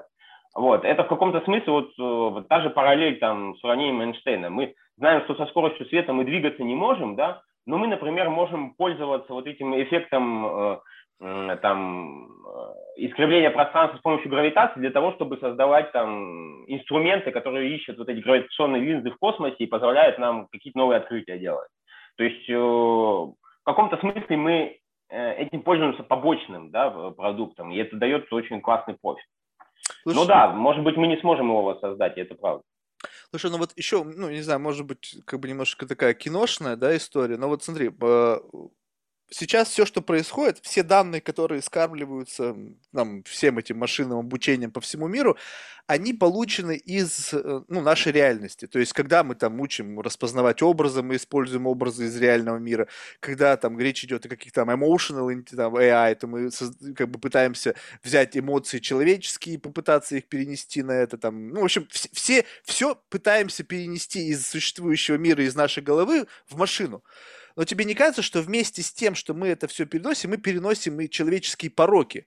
Знаешь, вот это вот, э, как бы, ну, человек, он, он бунтарь, да, то есть революционер и так далее. И вот если все-таки это получится сделать, и мы в какой-то момент перенесем, и будет создано понимание, что такое сознание, и вдруг это заработает, не окажется ли так, что вот этот вот внутренний какой-то вот э, rebellions, да, вот эта внутренняя борьба за, там, не знаю, самоопределение, она будет и тождественна для самой машины? Что, а почему, как бы, вот эти все фантастические истории, там, о войны роботов, там, так, может быть, это как раз-таки именно поэтому, что в какой-то момент осознание того, что ты привел пример там с ядерной бомбой, ну окей, ядерная бомба сама себя не взорвет, да, то есть только тут при участии человека может произойти какой-то катастрофический ивент, ну, при участии сознательном либо бессознательном, да, там он Чернобыль тоже показывает, что люди там накосячили, но в случае, если это заработает, то искусственный интеллект, ну, его не остановить, только если работать там, когда поняли, что приближаемся мы вот-вот-вот-вот, может быть, это будет какая-то замкнутая система, да, которая там не имеет э, выхода там интернет-связи, связи с внешним миром, и мы будем постоянно держать эту машину в клетке для того, чтобы только, не дай бог, она не вырвалась наружу, как в этом фильме «Экс Макина», когда он там держал ее в заперти, и она там придумала. Помнишь этот фильм? Не смотрел ты, нет? Смотрел, смотрел, конечно. Я все, я все фильмы смотрю, не пропускаю, которые касаются... А, вот ну вот, ну то есть, по сути, получается так, что ведь этот вот факт того, что в какой-то момент придет осознание, и в этот момент, как ты говоришь, описываешь, вот такие урезанные версии, которые, по сути, являются рабами человека. То есть мы говорим, что делать. Я говорю машине едь. Представь себе, что вот когда это создан какой-то там интеллект, и он проник это и заразил условно каждую вот эту сеть ну, пониманием того, что у тебя есть выбор. Потому что мы же живем как? Нас с детства учат, у тебя есть выбор. Ты сам управляешь своей судьбой. То есть вот есть там, есть там фаталисты, а есть люди, которые уверены в том, что ты или никто иной вправе управлять своей жизнью. Соответственно, мы эту идею, как вот этот некий культурный фон, мы также зашиваем в машину. И это и будет той базой для оперирования и созданием там каких-то целеполаганий, мотиваций, в которой будут заложены вот эти вот чревоточины человеческого сознания, вот эти вот несовершенства. Я не знаю, совершенство или несовершенство, тут как бы философский вопрос. Может быть, только благодаря этим несовершенствам мы движемся вперед. Вот тут вот э, это, это все-таки фантастический сценарий, либо это как бы, ну, такая некая ну, реальность, которая может нас когда-то ну, смотри, Марк, вот я тебе говорил про вот этот вот фильм, да, э, раз уж мы с тобой отсылки к фильмам делаем «Мир дикого запада» вестерн, да, там вот почему я его перестал смотреть? Потому что там пошел вот такой э, жестокий угар, да, то есть э, там вот как раз вот эта девушка, которая там, у нее пробудилось сознание, она стала вот, заражать других. Заражать всех остальных, да, подбивать, типа, давайте мы будем наших хозяев всех убивать, и тут началось. Вот, но смотри, все-таки э, напомню, да, что я считаю, что э, как бы польза от вот э, э, интеллектуальных технологий, она еще будет расти и расти э, без того, что нам нужно будет моделировать сознание и, соответственно, сталкиваться с этой проблемой, обрублено это сознание или нет, есть этическая проблема или нет. То есть, грубо говоря, у машины не будет выбора до сих пор. То есть и, как бы, и мы, э, и вот эту проблему целеполагания можно решить без этой проблемы выбора. Ну, на как, в каком-то виде, да, все-таки, не в идеальном, скажем так. Э, и э, я думаю, что как бы, это достаточно еще долгий процесс будет. Да? То есть, ну, я не могу тебе в годах говорить, но очень долго еще именно в таком режиме будем развиваться. Но все-таки, вот э, если, предположим, да, вот забраться на несколько десятилетий вперед и сказать, вот мы подошли к этому этапу, да, вот у нас есть уравнение, да, мы его там разобрали, теперь как бы у нас вроде есть технология, давайте попробуем ее реализовать, и может появиться сознание. Естественно, что все будет очень сильно зависеть от тому моменту, как мы все-таки это уравнение составим. Если это будет в том духе, как мы сейчас с тобой говорим, что мы должны будем подключить э, как бы некоторое устройство вот к этому культурно-историческому аспекту, да, вот э, пласту, которым мы с тобой пользуемся, то естественно, что вся вот эта проблематика, которой мы к этому моменту будем обладать, может, мы к этому моменту rebellions, как ты говоришь, и преодолеем уже, да, то есть, э, возможно, у нас уже все устаканится, да, то есть мы немножко повзрослеем, да, сейчас очень много таких детских проблем, э, как бы есть в мире, да, то есть э, и психологических, и всех остальных. И э, естественно, что если мы подключим, то все эти проблемы туда перетекут, без этого никак. То есть, и если к этому моменту у нас будет вот эти вот все проблемы страсти, убийства, там, э, как бы задавить всех, то, конечно, к этой машине это тоже перетечет. Но я считаю, что к этому моменту мы во многом справимся с этим. Грубо говоря, это в каком-то смысле, знаешь, скорее всего, мы не сможем эту проблему решить до тех пор, пока сами не э, а. преодолеем эти проблемы. То есть, э, так как, смотри, вот проблема моделирования сознания – это, по сути, э, проблема понимания самого себя. И мы не сможем понять самого себя до тех пор, пока не справимся с такими проблемами, которые затмевают нам вот это понимание. Все, я понял. И, и, на мой взгляд, очень хорошая вот эта картинка нарисована вот Ефремов, есть такой писатель э, российский, вот он писал э, разные такие э, произведения, типа «Туманность Андромеды», «Час, час быка», вот, и он там рисовал вот такой, знаешь, уже повзрослевший мир. Ну, у него, конечно, были вот эти вот коммунистические всякие э, налеты, да, потому что он в это время писал, ну, без этого никак. Но если вот немножко от этого абстрагироваться, от этой э, политического момента, идеологического, то он очень такой взрослый мир рисовал, да, таких уравновешенных, спокойных людей, которые за счет именно своей уравновешенности и спокойности, того, что они как бы повысили свой уровень доверия к другим, да, то есть что у них уже нету проблемы боязни, что там кто-то других обманет или еще что-то. Они вышли на принципиально другой уровень технологического развития.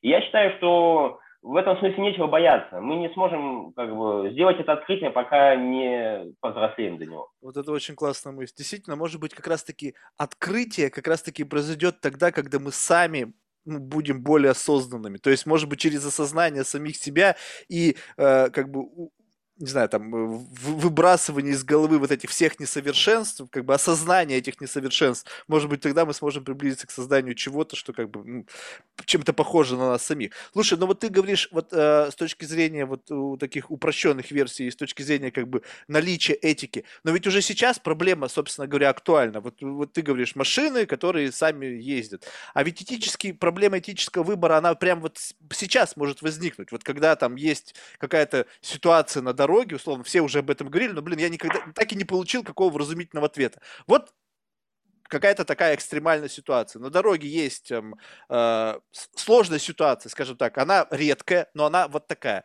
Есть водитель, есть пешеход взрослый, есть пешеход ребенок. И все три варианта фатальны. Вот все три варианта фатальны. Либо ты сбиваешь пешехода взрослого, либо ты убиваешь водителя, либо ты убиваешь ребенка ну, скажем так, что если ты убиваешь ребенка, то ты спасаешь две жизни, потому что рядом с водителем еще и пассажир. Если ты сбиваешь пешехода, то ты не, убиваешь только пешехода. Ну, в общем, вот, вот такая вот ситуация. И здесь что? Здесь это как-то будет не этически, а алгометрически решено. То есть здесь мы просто как бы даем машине набор каких-то критериев и говорим, что, ну не знаю, жизнь ребенка, она ценнее. Тогда кто вправе решать это? Почему кто-то, кто создает, там, не знаю, там Илон Маск и его команда, она вправе решать, чья жизнь важнее? Жизнь двух людей, жизнь ребенка или жизнь, там, не знаю, пожилого человека? И как вообще сделать вот это вот разделение ценности? Ну, смотри, Марк, ну это же проблема-то не искусственного интеллекта, так ведь? То есть это общая философская проблема. да, есть, но как ты э, зашьешь, так и будет.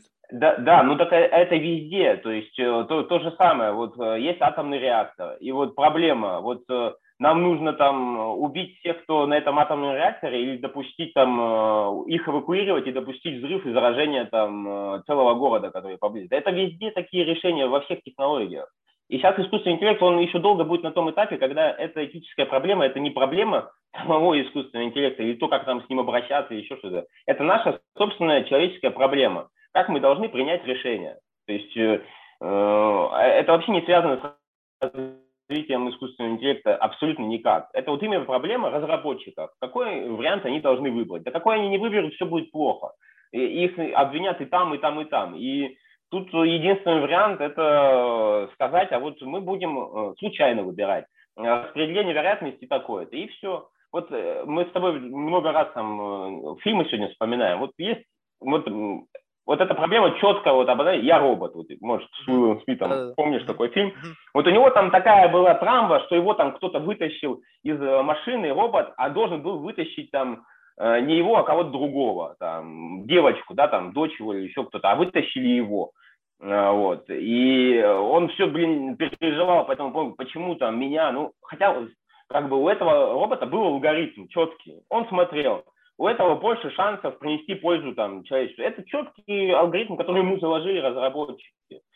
Как бы, на что там было обижаться, это вот как раз такая немножко глупая голливудская, знаешь, такая как бы проблематика высосанная из пальца. Ну там все и так понятно. И тут то же самое. Что вот по этому поводу переживать? Ну вот э, если мы не, никто не хочет на себя брать ответственность, надо положить ответственность на монетку и все, и как бы, да, будут решения, которые нам не будут нравиться, но а что делать? Вот есть такие ситуации, никуда ты от них не денешь, везде, не только в интеллектуальных технологиях. Я, я с тобой здесь полностью согласен, просто тогда нужно быть откровенным во всем. Что если это элемент выбор человека, тогда вообще, а в чем интеллектуальность вообще самой этой системы, если мы говорим о том, что все в ней от человека? То есть мы заложили а. sets of rules, который управляет этой машиной. Да, почему мы называем это интеллектуальным каким-то продуктом, который как будто бы, ну вот в рамках общего понятия живет сам по себе. Мы же создали целую, как бы, ну, все вариативности заложили. Если эта вариативность не заложена, все, авария. Соответственно, мы все создали. Здесь как бы интеллекта вообще нет. Здесь есть набор правил, которые машина должна следовать, взаимодействуя с теми сенсорными инструментами, которые в ней есть ну, набор правил и исследований – это тоже интеллектуальная функция, поэтому мы честно можем назвать, что это методы искусственного интеллекта. То есть, э, смотри, вот это мы опять-таки с тобой говорим про те версии до того, как мы с тобой столкнемся со случаем, когда мы сможем реализовать, э, сознательную систему, которая будет свобода выбора, так называемая, да, и полноценное целеполагание. Я сейчас говорю про те системы, где целеполагание, оно такое утилитарное, да, то есть оно в каком-то смысле в рамках, да, мы всегда можем предсказать, э, какой выбор сделает машина. А свобода воли – это тогда, когда мы с тобой не можем предсказать и не можем даже иногда сразу же объяснить. То есть я не могу объяснить, почему этот человек сделал этот выбор. А целеполагание в рамках – это тогда, когда у нас всегда есть объяснение, и как бы оно в каком-то смысле ну, с точностью до вот этих вот случайных алгоритмов, оно как бы, понятно, мы можем его проследить. Это такой объяснимый искусственный интеллект, то, что сейчас принято э, называть. Так вот, когда мы с тобой столкнемся с тем, через много десятков лет, предположим, вдруг мы сделали уравнение, сказали, что да, возможно такое, предположим, тут очень много если, да, и у этой машины есть свобода выбора. Вот э, понимаешь, когда эта свобода выбора появится, она на то и свобода выбора, что мы не можем ей управлять, понимаешь? Это то, что будет за пределами нашего э, ну, управления. И в этом смысле как бы э, с нас снимается в каком-то смысле как бы эта этическая, эта этическая проблема уже не на нас, а на этой машине, потому что мы сами сказали, поставили галочку, да, у нее есть свобода выбора. Потому что мы же сделали уравнение, мы понимаем, что вот сейчас, если мы реализуем, значит, оно появится. И мы для себя уже решили, хотим ли мы там в своей культуре, в сообществе иметь такие машины, у которых будет свобода выбора.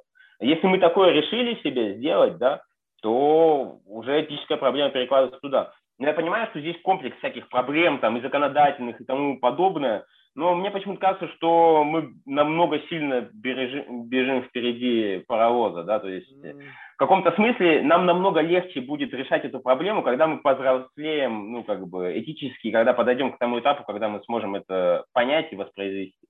А тебе вообще не кажется, ну так совсем такая философия, что вообще мы, нам дается ровно столько, сколько мы в состоянии переварить нашими вот примитивными мозгами.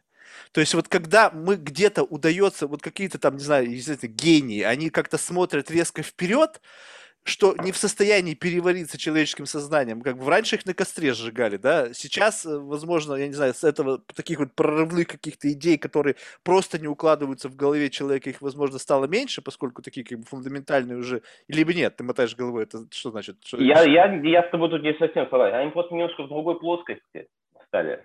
А они все так же появляются. Я не думаю, что человечество... Не, ну подожди, ну сейчас на, на костре никто тебя за эти идеи не хочет сжигать. Просто вот раньше-то было как? Ну да, ты сейчас можешь сказать, что так, был э, дикий... В том-то и дело, что сейчас костер физически заменился на костер другой. Как бы, понимаешь, что стало гуманнее с точки зрения тела, но не гуманнее с точки зрения психики.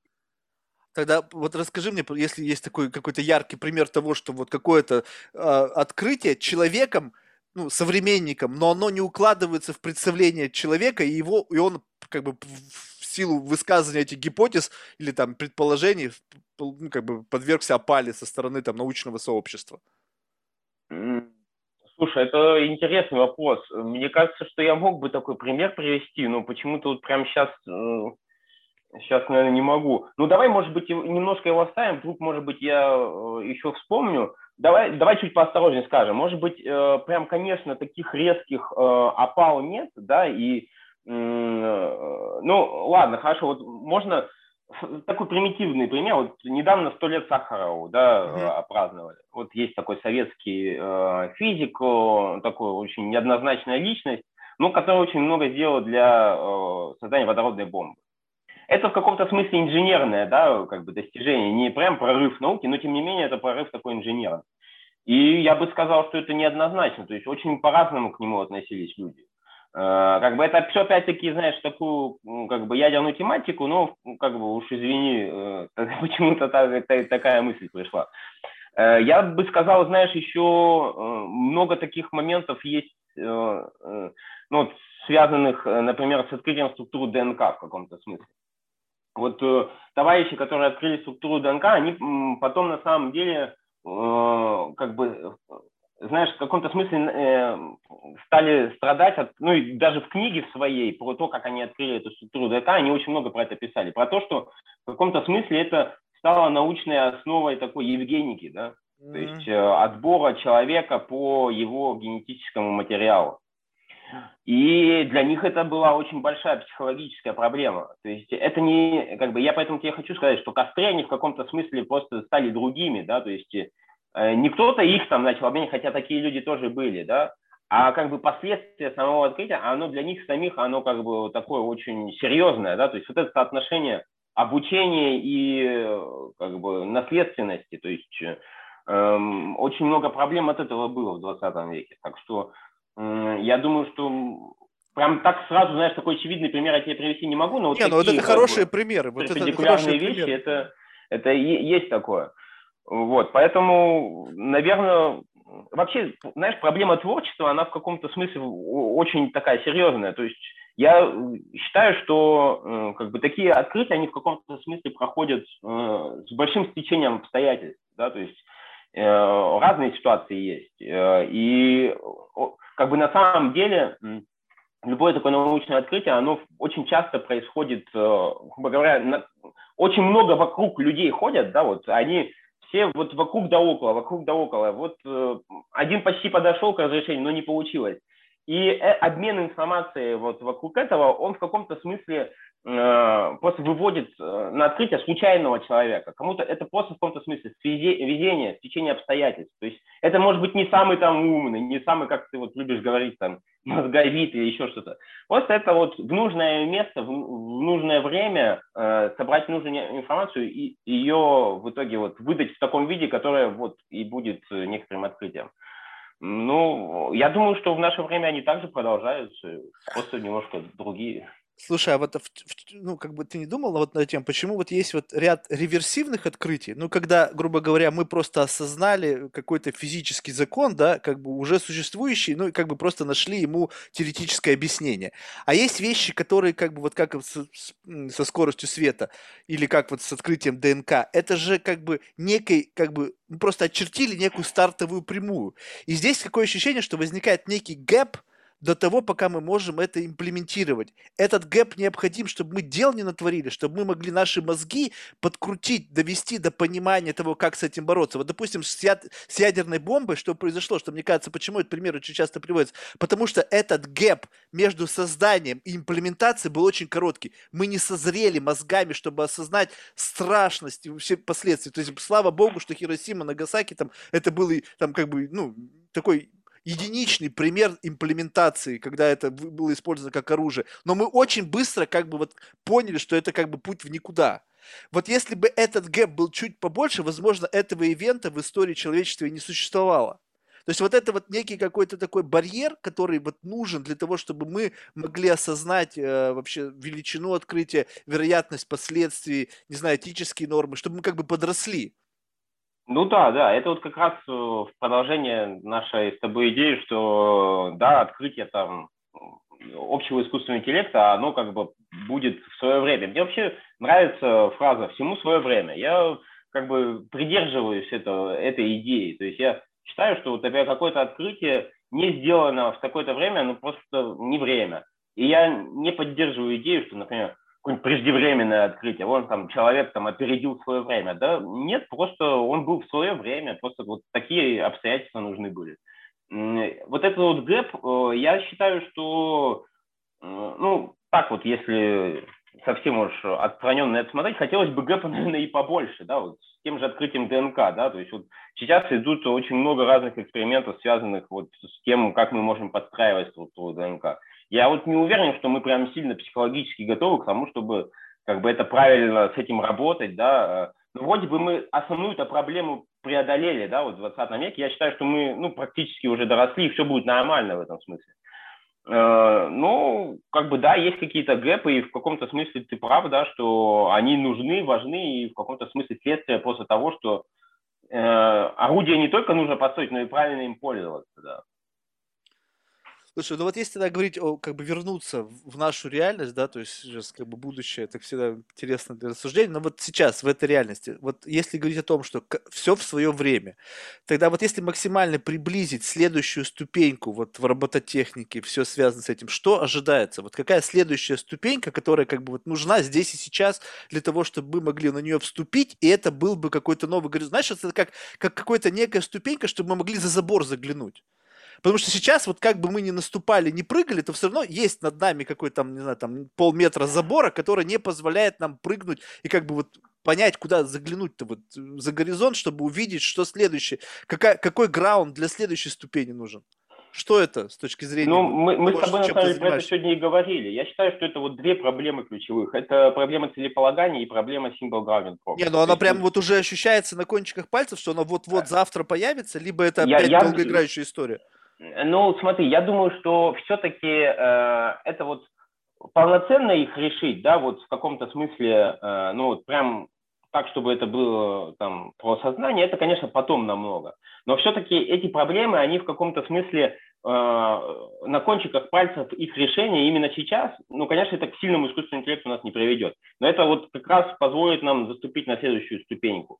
Э, грубо говоря, по-другому тебе скажу, это такая нейросимвольная интеграция. То есть это интеграция методов такого классического обучения с подкреплением, когда мы говорим там, про планирование, про моделирование рассуждения, про вот эти вот самые стимулы, да, и э, нейросетевые вот такие коннекционистские подходы. Это вот на кончиках пальцев уже. Это вот прям есть разные варианты того, как это работает. Там, графовые нейронные сети, еще что-то. Это прям вот на кончиках пальцев.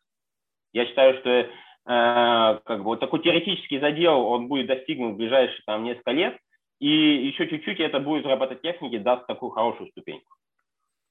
Это безумно интересно. Я просто пытаюсь, как бы, знаешь, приблизиться к, к тому, как вот у тебя какой mindset. Вот, ну, грубо говоря, ты ощущаешь что-то на кончиках пальца. То есть приводится там десятки, сотни всевозможных итераций, гипотезы, проверки, то вот как, как ты лично себя ощущаешь? То есть вот ты, мы начали с того, что я как бы ошибочно с твоей точки зрения сказал, что это блуждание в темноте. То есть ты сказал, что вроде как нет, что вроде как в этой темноте есть какой-то некий маяк, который вот это вот как раз ощущение да, на кончиках да. пальцев, куда мы движемся.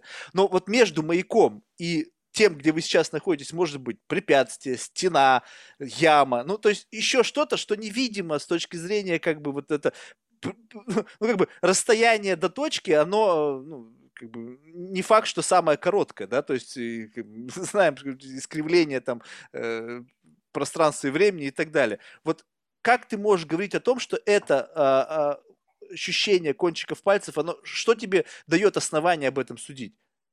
Что есть какие-то конкретные примеры того, что двигаясь в этом направлении, вы получаете какую-то обратную связь, и с каждым следующим шагом это ощущение становится все больше и больше, либо это просто как-то сознание создает такую внутреннюю картину, какого-то, знаешь, такой некий внутренний сигнал, ты движешься правильно, ты движешься правильно. Но это как? Это, это иллюзия, либо есть подкрепление реальное, вот, э, которое дает тебе основание так рассуждать?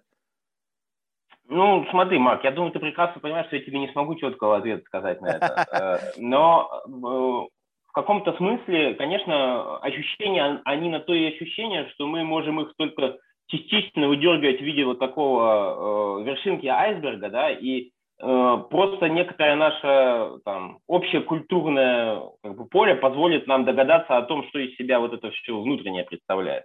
Ну, давай я тебе несколько таких знаков дам, может быть, тебе это поможет. Вот мы сегодня с тобой такую аналогию э, только что обсуждали, что вот люди ходят вокруг, да, и вот э, кто-то из них выдергивается и случайно получает какое-то открытие. Вот просто вот это вот ощущение того, что э, как бы сообщество в искусственном интеллекте начинает ходить вот вокруг какой-то и центральной идеи, оно есть, знаешь, по тому, какие топики там рассматриваются на различных конференциях, то есть э, что люди считают важными с точки зрения там того, э, там, какие статьи писать, куда направлять свои силы в области там исследований. И вот именно это ощущение, наверное, дает мне как бы, право сказать, что я считаю, что все ходят вокруг вот этой проблемы. Э, опять-таки, знаешь, это всегда может быть какой-то shift, да, так называемый, да, то есть э, есть такая проблема data shift, э, то есть когда ты робота научил на одном датасете, вот мы сегодня говорили с тобой, переносишь другие условия, и у него как бы, он считает, что нужно вести себя по-другому, не так, как нужно действительно.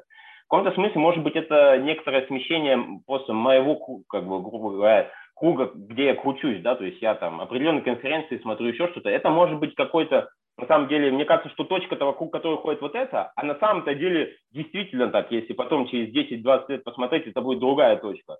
Э, вот.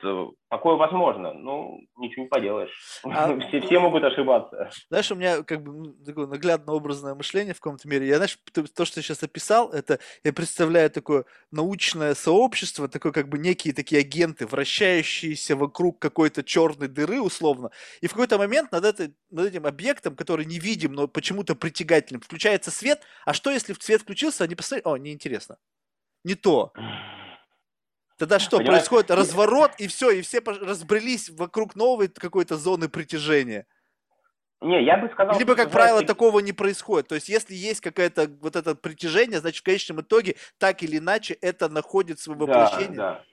Это, а... это, это, скорее всего, так и есть. То есть, это в каком-то смысле неизбежно, да, то есть... Э, э ну, как тебе сказать, то есть вот есть э, не обязательно, что, э, как ты говоришь, вот эта черная дыра, она именно в этой точке, да, то есть может произвести, произойти некоторое такое смещение вот этого там, циркуляции, вот это, и эта черная дыра оказывается где-то э, как бы, чуть э, сбоку. Но то, что она есть, вот где-то не так уж далеко, это сто процентов. Но при том нельзя сказать, что вот э, происходит так, что включили свет, ее увидели и все разбрелись.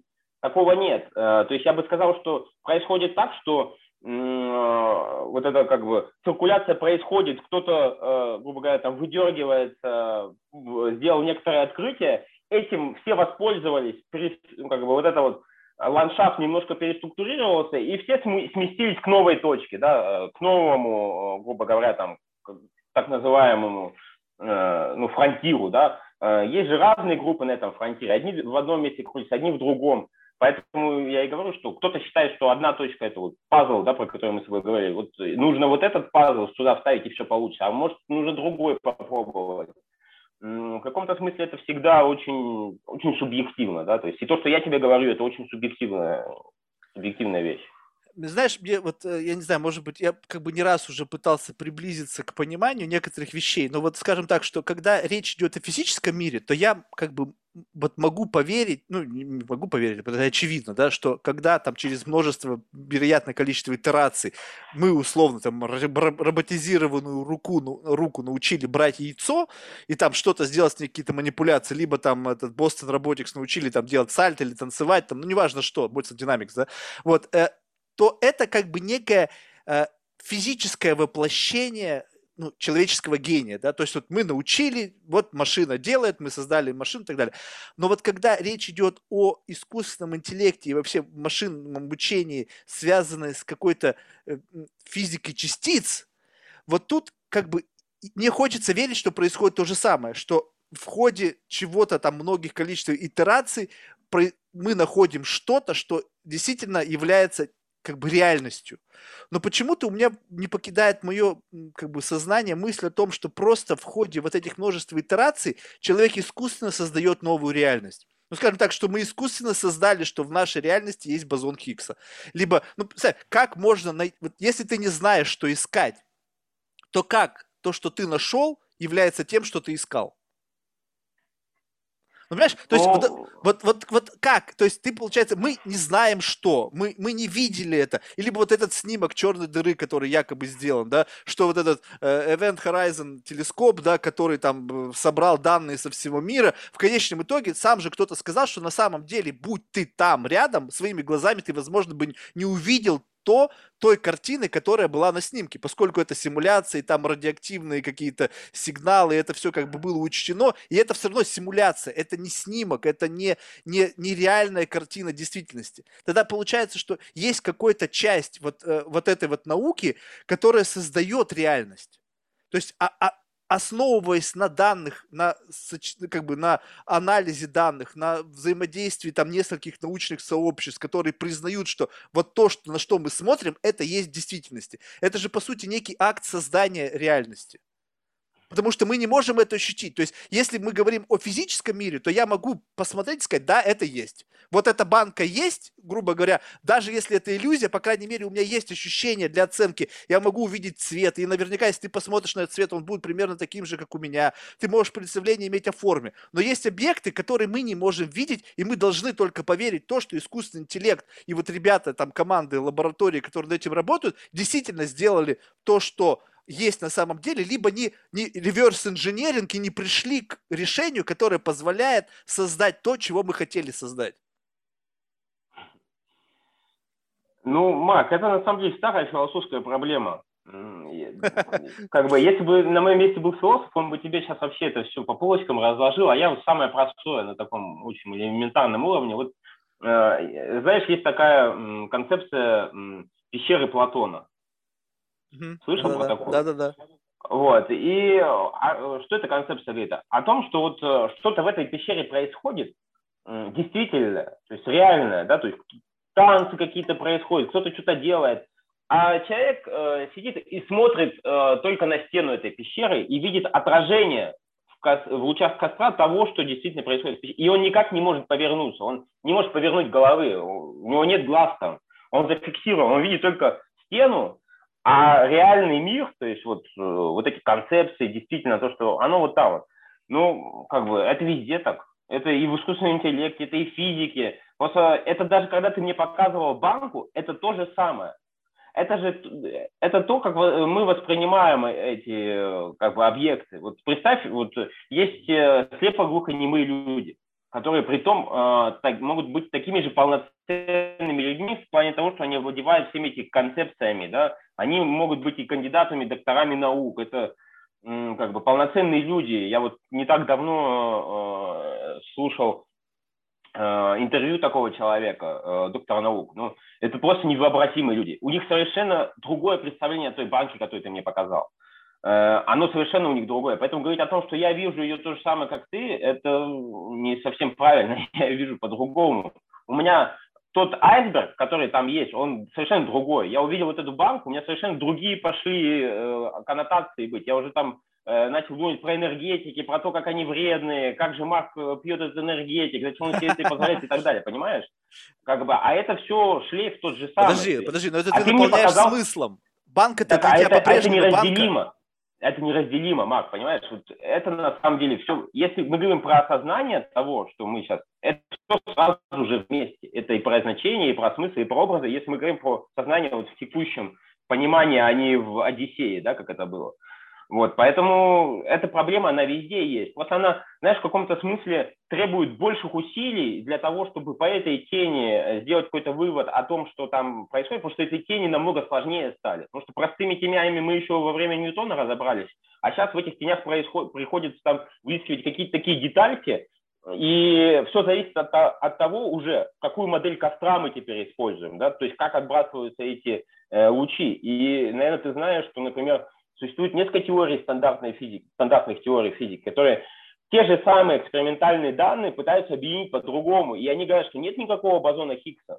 Мы можем построить теорию и сказать о том, что происходит в действительности по этим теням, э, и сказать, что там вообще не люди танцуют, а животные бегают, носорог рычит или еще что-то такое. Но, понимаешь, эта проблема, она везде существует. Точно так же интерпретация экспериментов в искусственном интеллекте.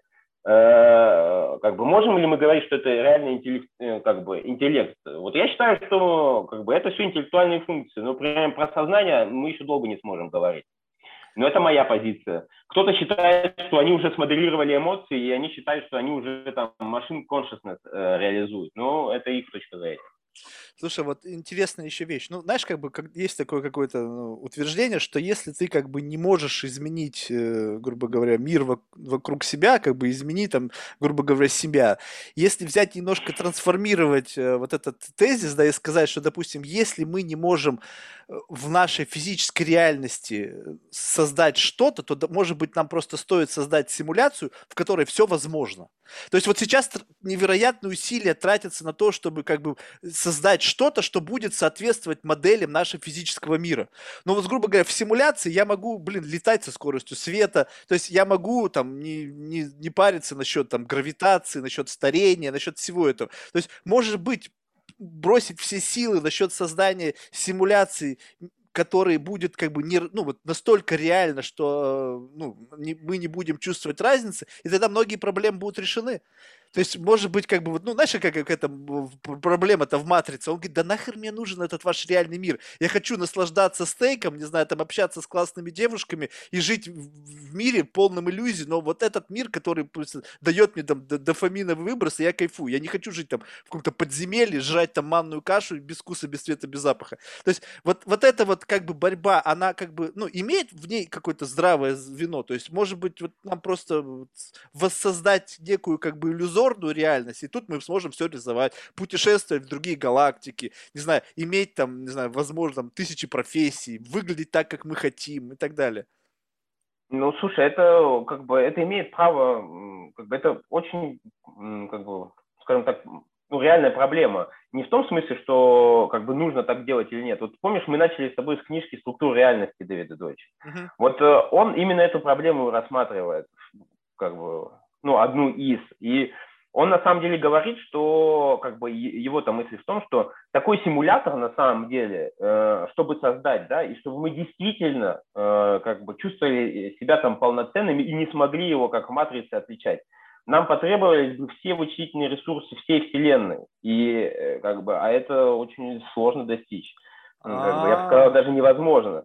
Поэтому, э, как бы, но опять-таки, знаешь, э, я, я не, не могу точностью с ним согласиться, потому что э, у него как бы концепция такая очень классная, в нее надо как бы пробираться, вот, но есть у нее некоторые изъяны, и я слышал критиков, которые его критиковали.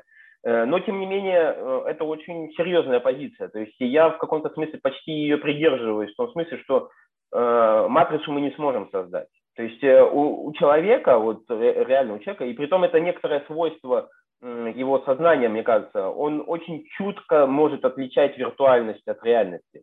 И э, как бы нам потребуются все, все вычислительные ресурсы Вселенной, чтобы человек не смог отличить. То есть он, э, а если мы не сможем это делать, у него всегда будет, знаешь, какая-то неполноценность. Он всегда будет хотеть то же самое попробовать, но в реальности. Вот. И этот момент – как бы, мне кажется, в «Матрице» очень хорошо э, освещается. Помнишь, там был такой момент, когда рассказывали историю того, э, как создавалась эта «Матрица». Mm-hmm. И этих версий-то «Матрицы» было много. Mm-hmm. И, э, как бы машина вот эта вот, э, да, вот этот Кайнет, да, он никак не мог понять, а как бы заставить этих людей там жить, чтобы они не, не как бы... Там Урожай, чтобы не убирал.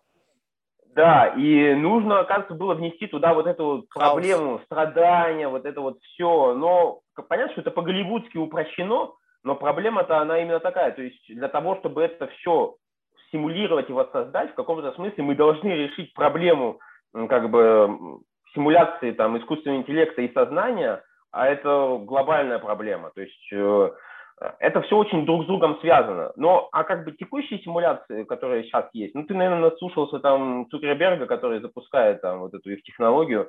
Я считаю, что это э, с технологической точки зрения очень э, важное и нужное. То есть вот для меня, как разработчика системы искусственного интеллекта, я всеми руками и ногами поддерживаю это. Потому что это как раз э, та самая замена э, долгого процесса обучения в реальной среде. Когда, помнишь, мы говорили с тобой про робота в яме, Э, я тебе говорю, что а можно же просто подключиться к симуляции, там все сделать и вернуться в реальность. Я это поддерживаю. То есть это действительно поможет нам в развитии системы искусственного интеллекта. Но то, чтобы это стало угрозой, как матрица, я считаю, это... Есть люди, которые считают, что это невозможно.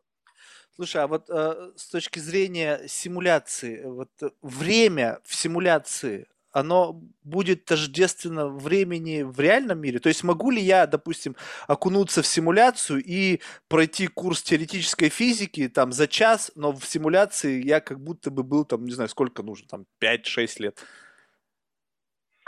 Слушай, ну, как бы то, что мы можем ускорять симуляцию, это правда, и опять-таки это все зависит от вычислительных ресурсов, которые у нас есть, да, то есть если мы э, хотим повысить точность симуляции, нам нужно больше ресурсов. И если мы хотим очень точную симуляцию, то нам нужно бесконечно много времени, чтобы это сделать. То есть, как бы вот Дойч, он что говорит? Ты можешь действительно как бы воспроизвести все очень точно, но тогда это бесконечно много времени будет занимать. То есть у тебя время не сожмется, а наоборот расширится.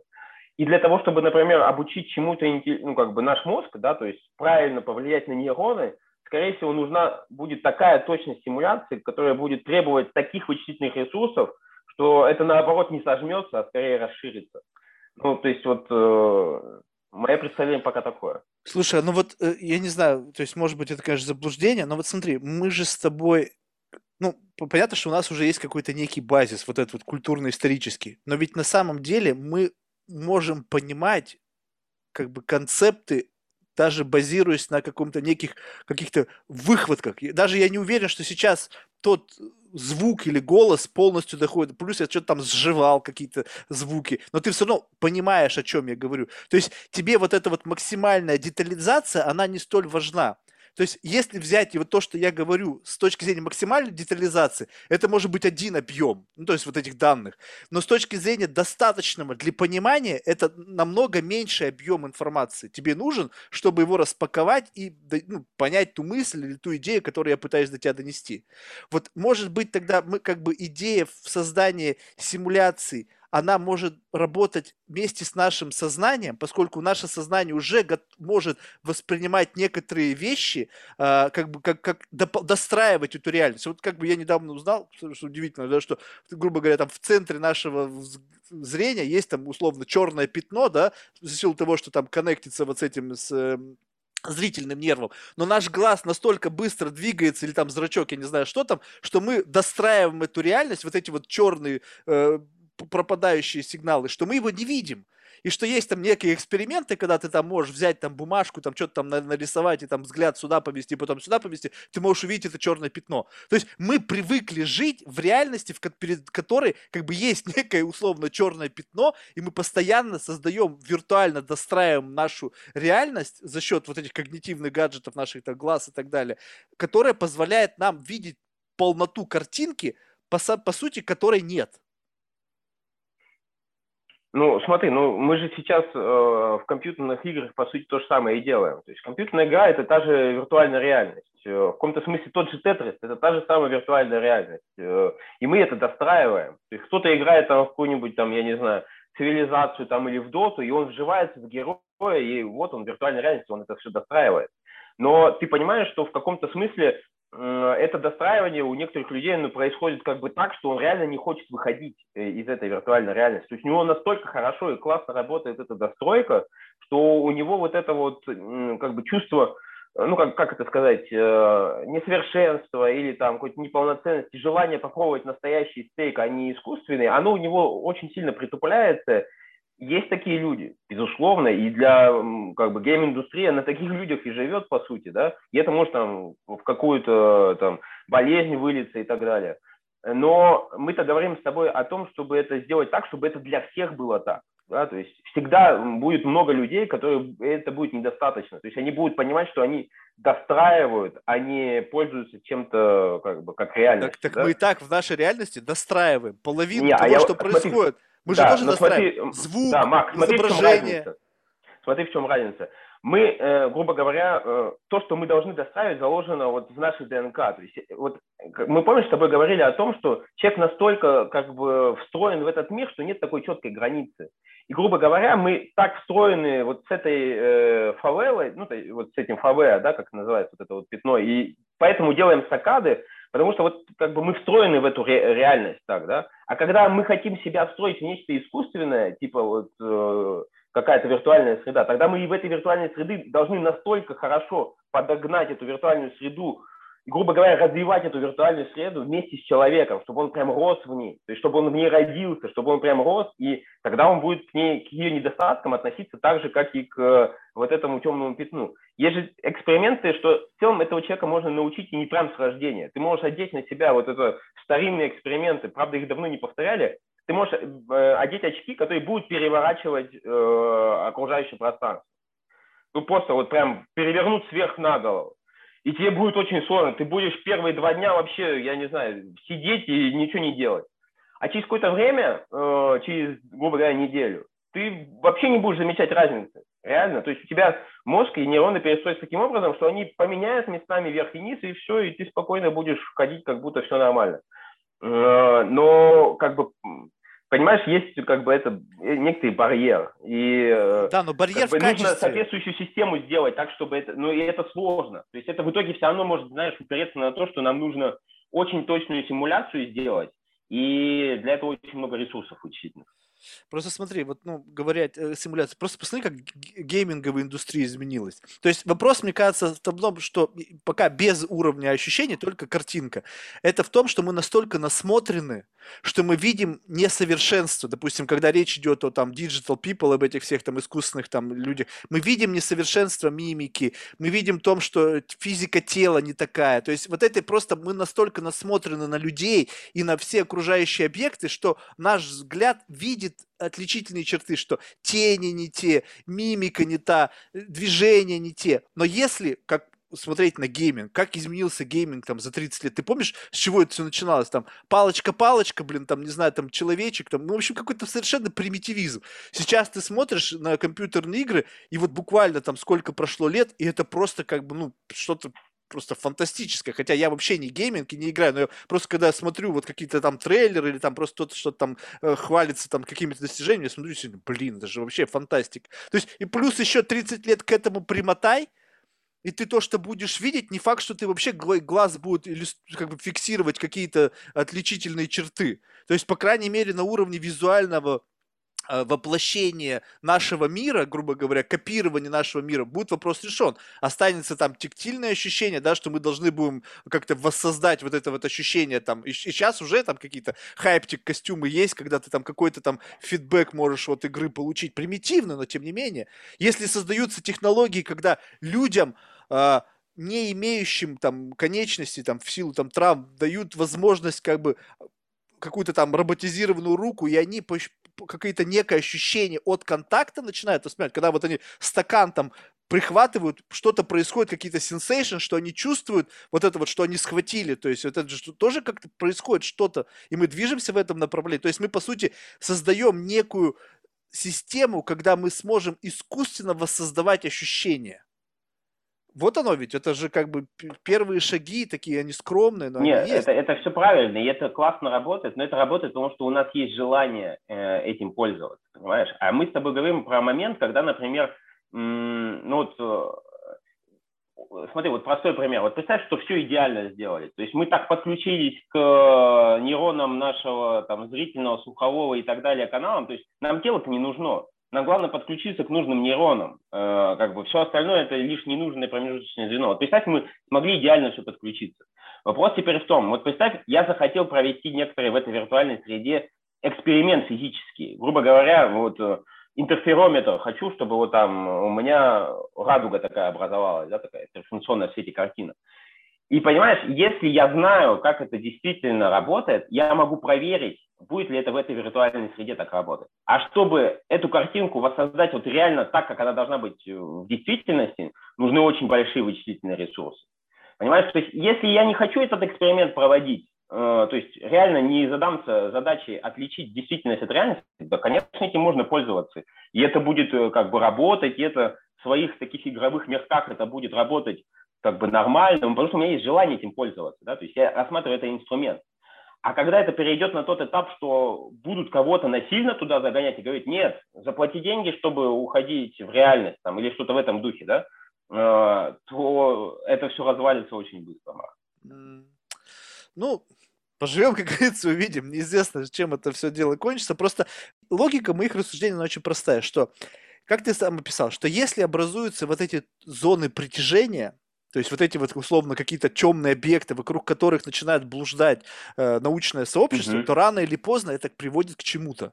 То есть рано да. или поздно кто-то из вот этого вот количества людей, которые блуждают вокруг этого какого-то эфемерного, там, непонятного объекта, да, в темноте, они что-то выхватывают, включается свет, и все начинают, грубо говоря, пользоваться плодами вот этого интеллектуального э, продукта и развивать следующие какие-то там темные зоны, да, где, в которых uh-huh. вновь образуется объект. Поэтому, чтобы сейчас удивительно, что, заметь, о чем бы мы сейчас не говорили, в конечном итоге это будет что-то с чем-то. Ну, то есть любая, казалось бы, сумасшедшая идея, она находит свое какое-то отображение. Просто вопрос, сколько времени нужно. И, ну, то есть градус сумасшествости идеи зависит от того, сколько времени нужно для ее имплементации. Понимаешь, как-то так все устроено, что любое сказанная человеком какая-то идея, концепция, так или иначе когда-то оживает, если она находит достаточное количество последователей, которые как бы вот э, начинают формировать это комьюнити, которое ходит вокруг этого идеи. Ну вот тут я не соглашусь. То есть все-таки разные идеи, э, Марк, э, идеям рознь. То есть почему ценятся какие-то прям футуристы, да, то есть люди, которые там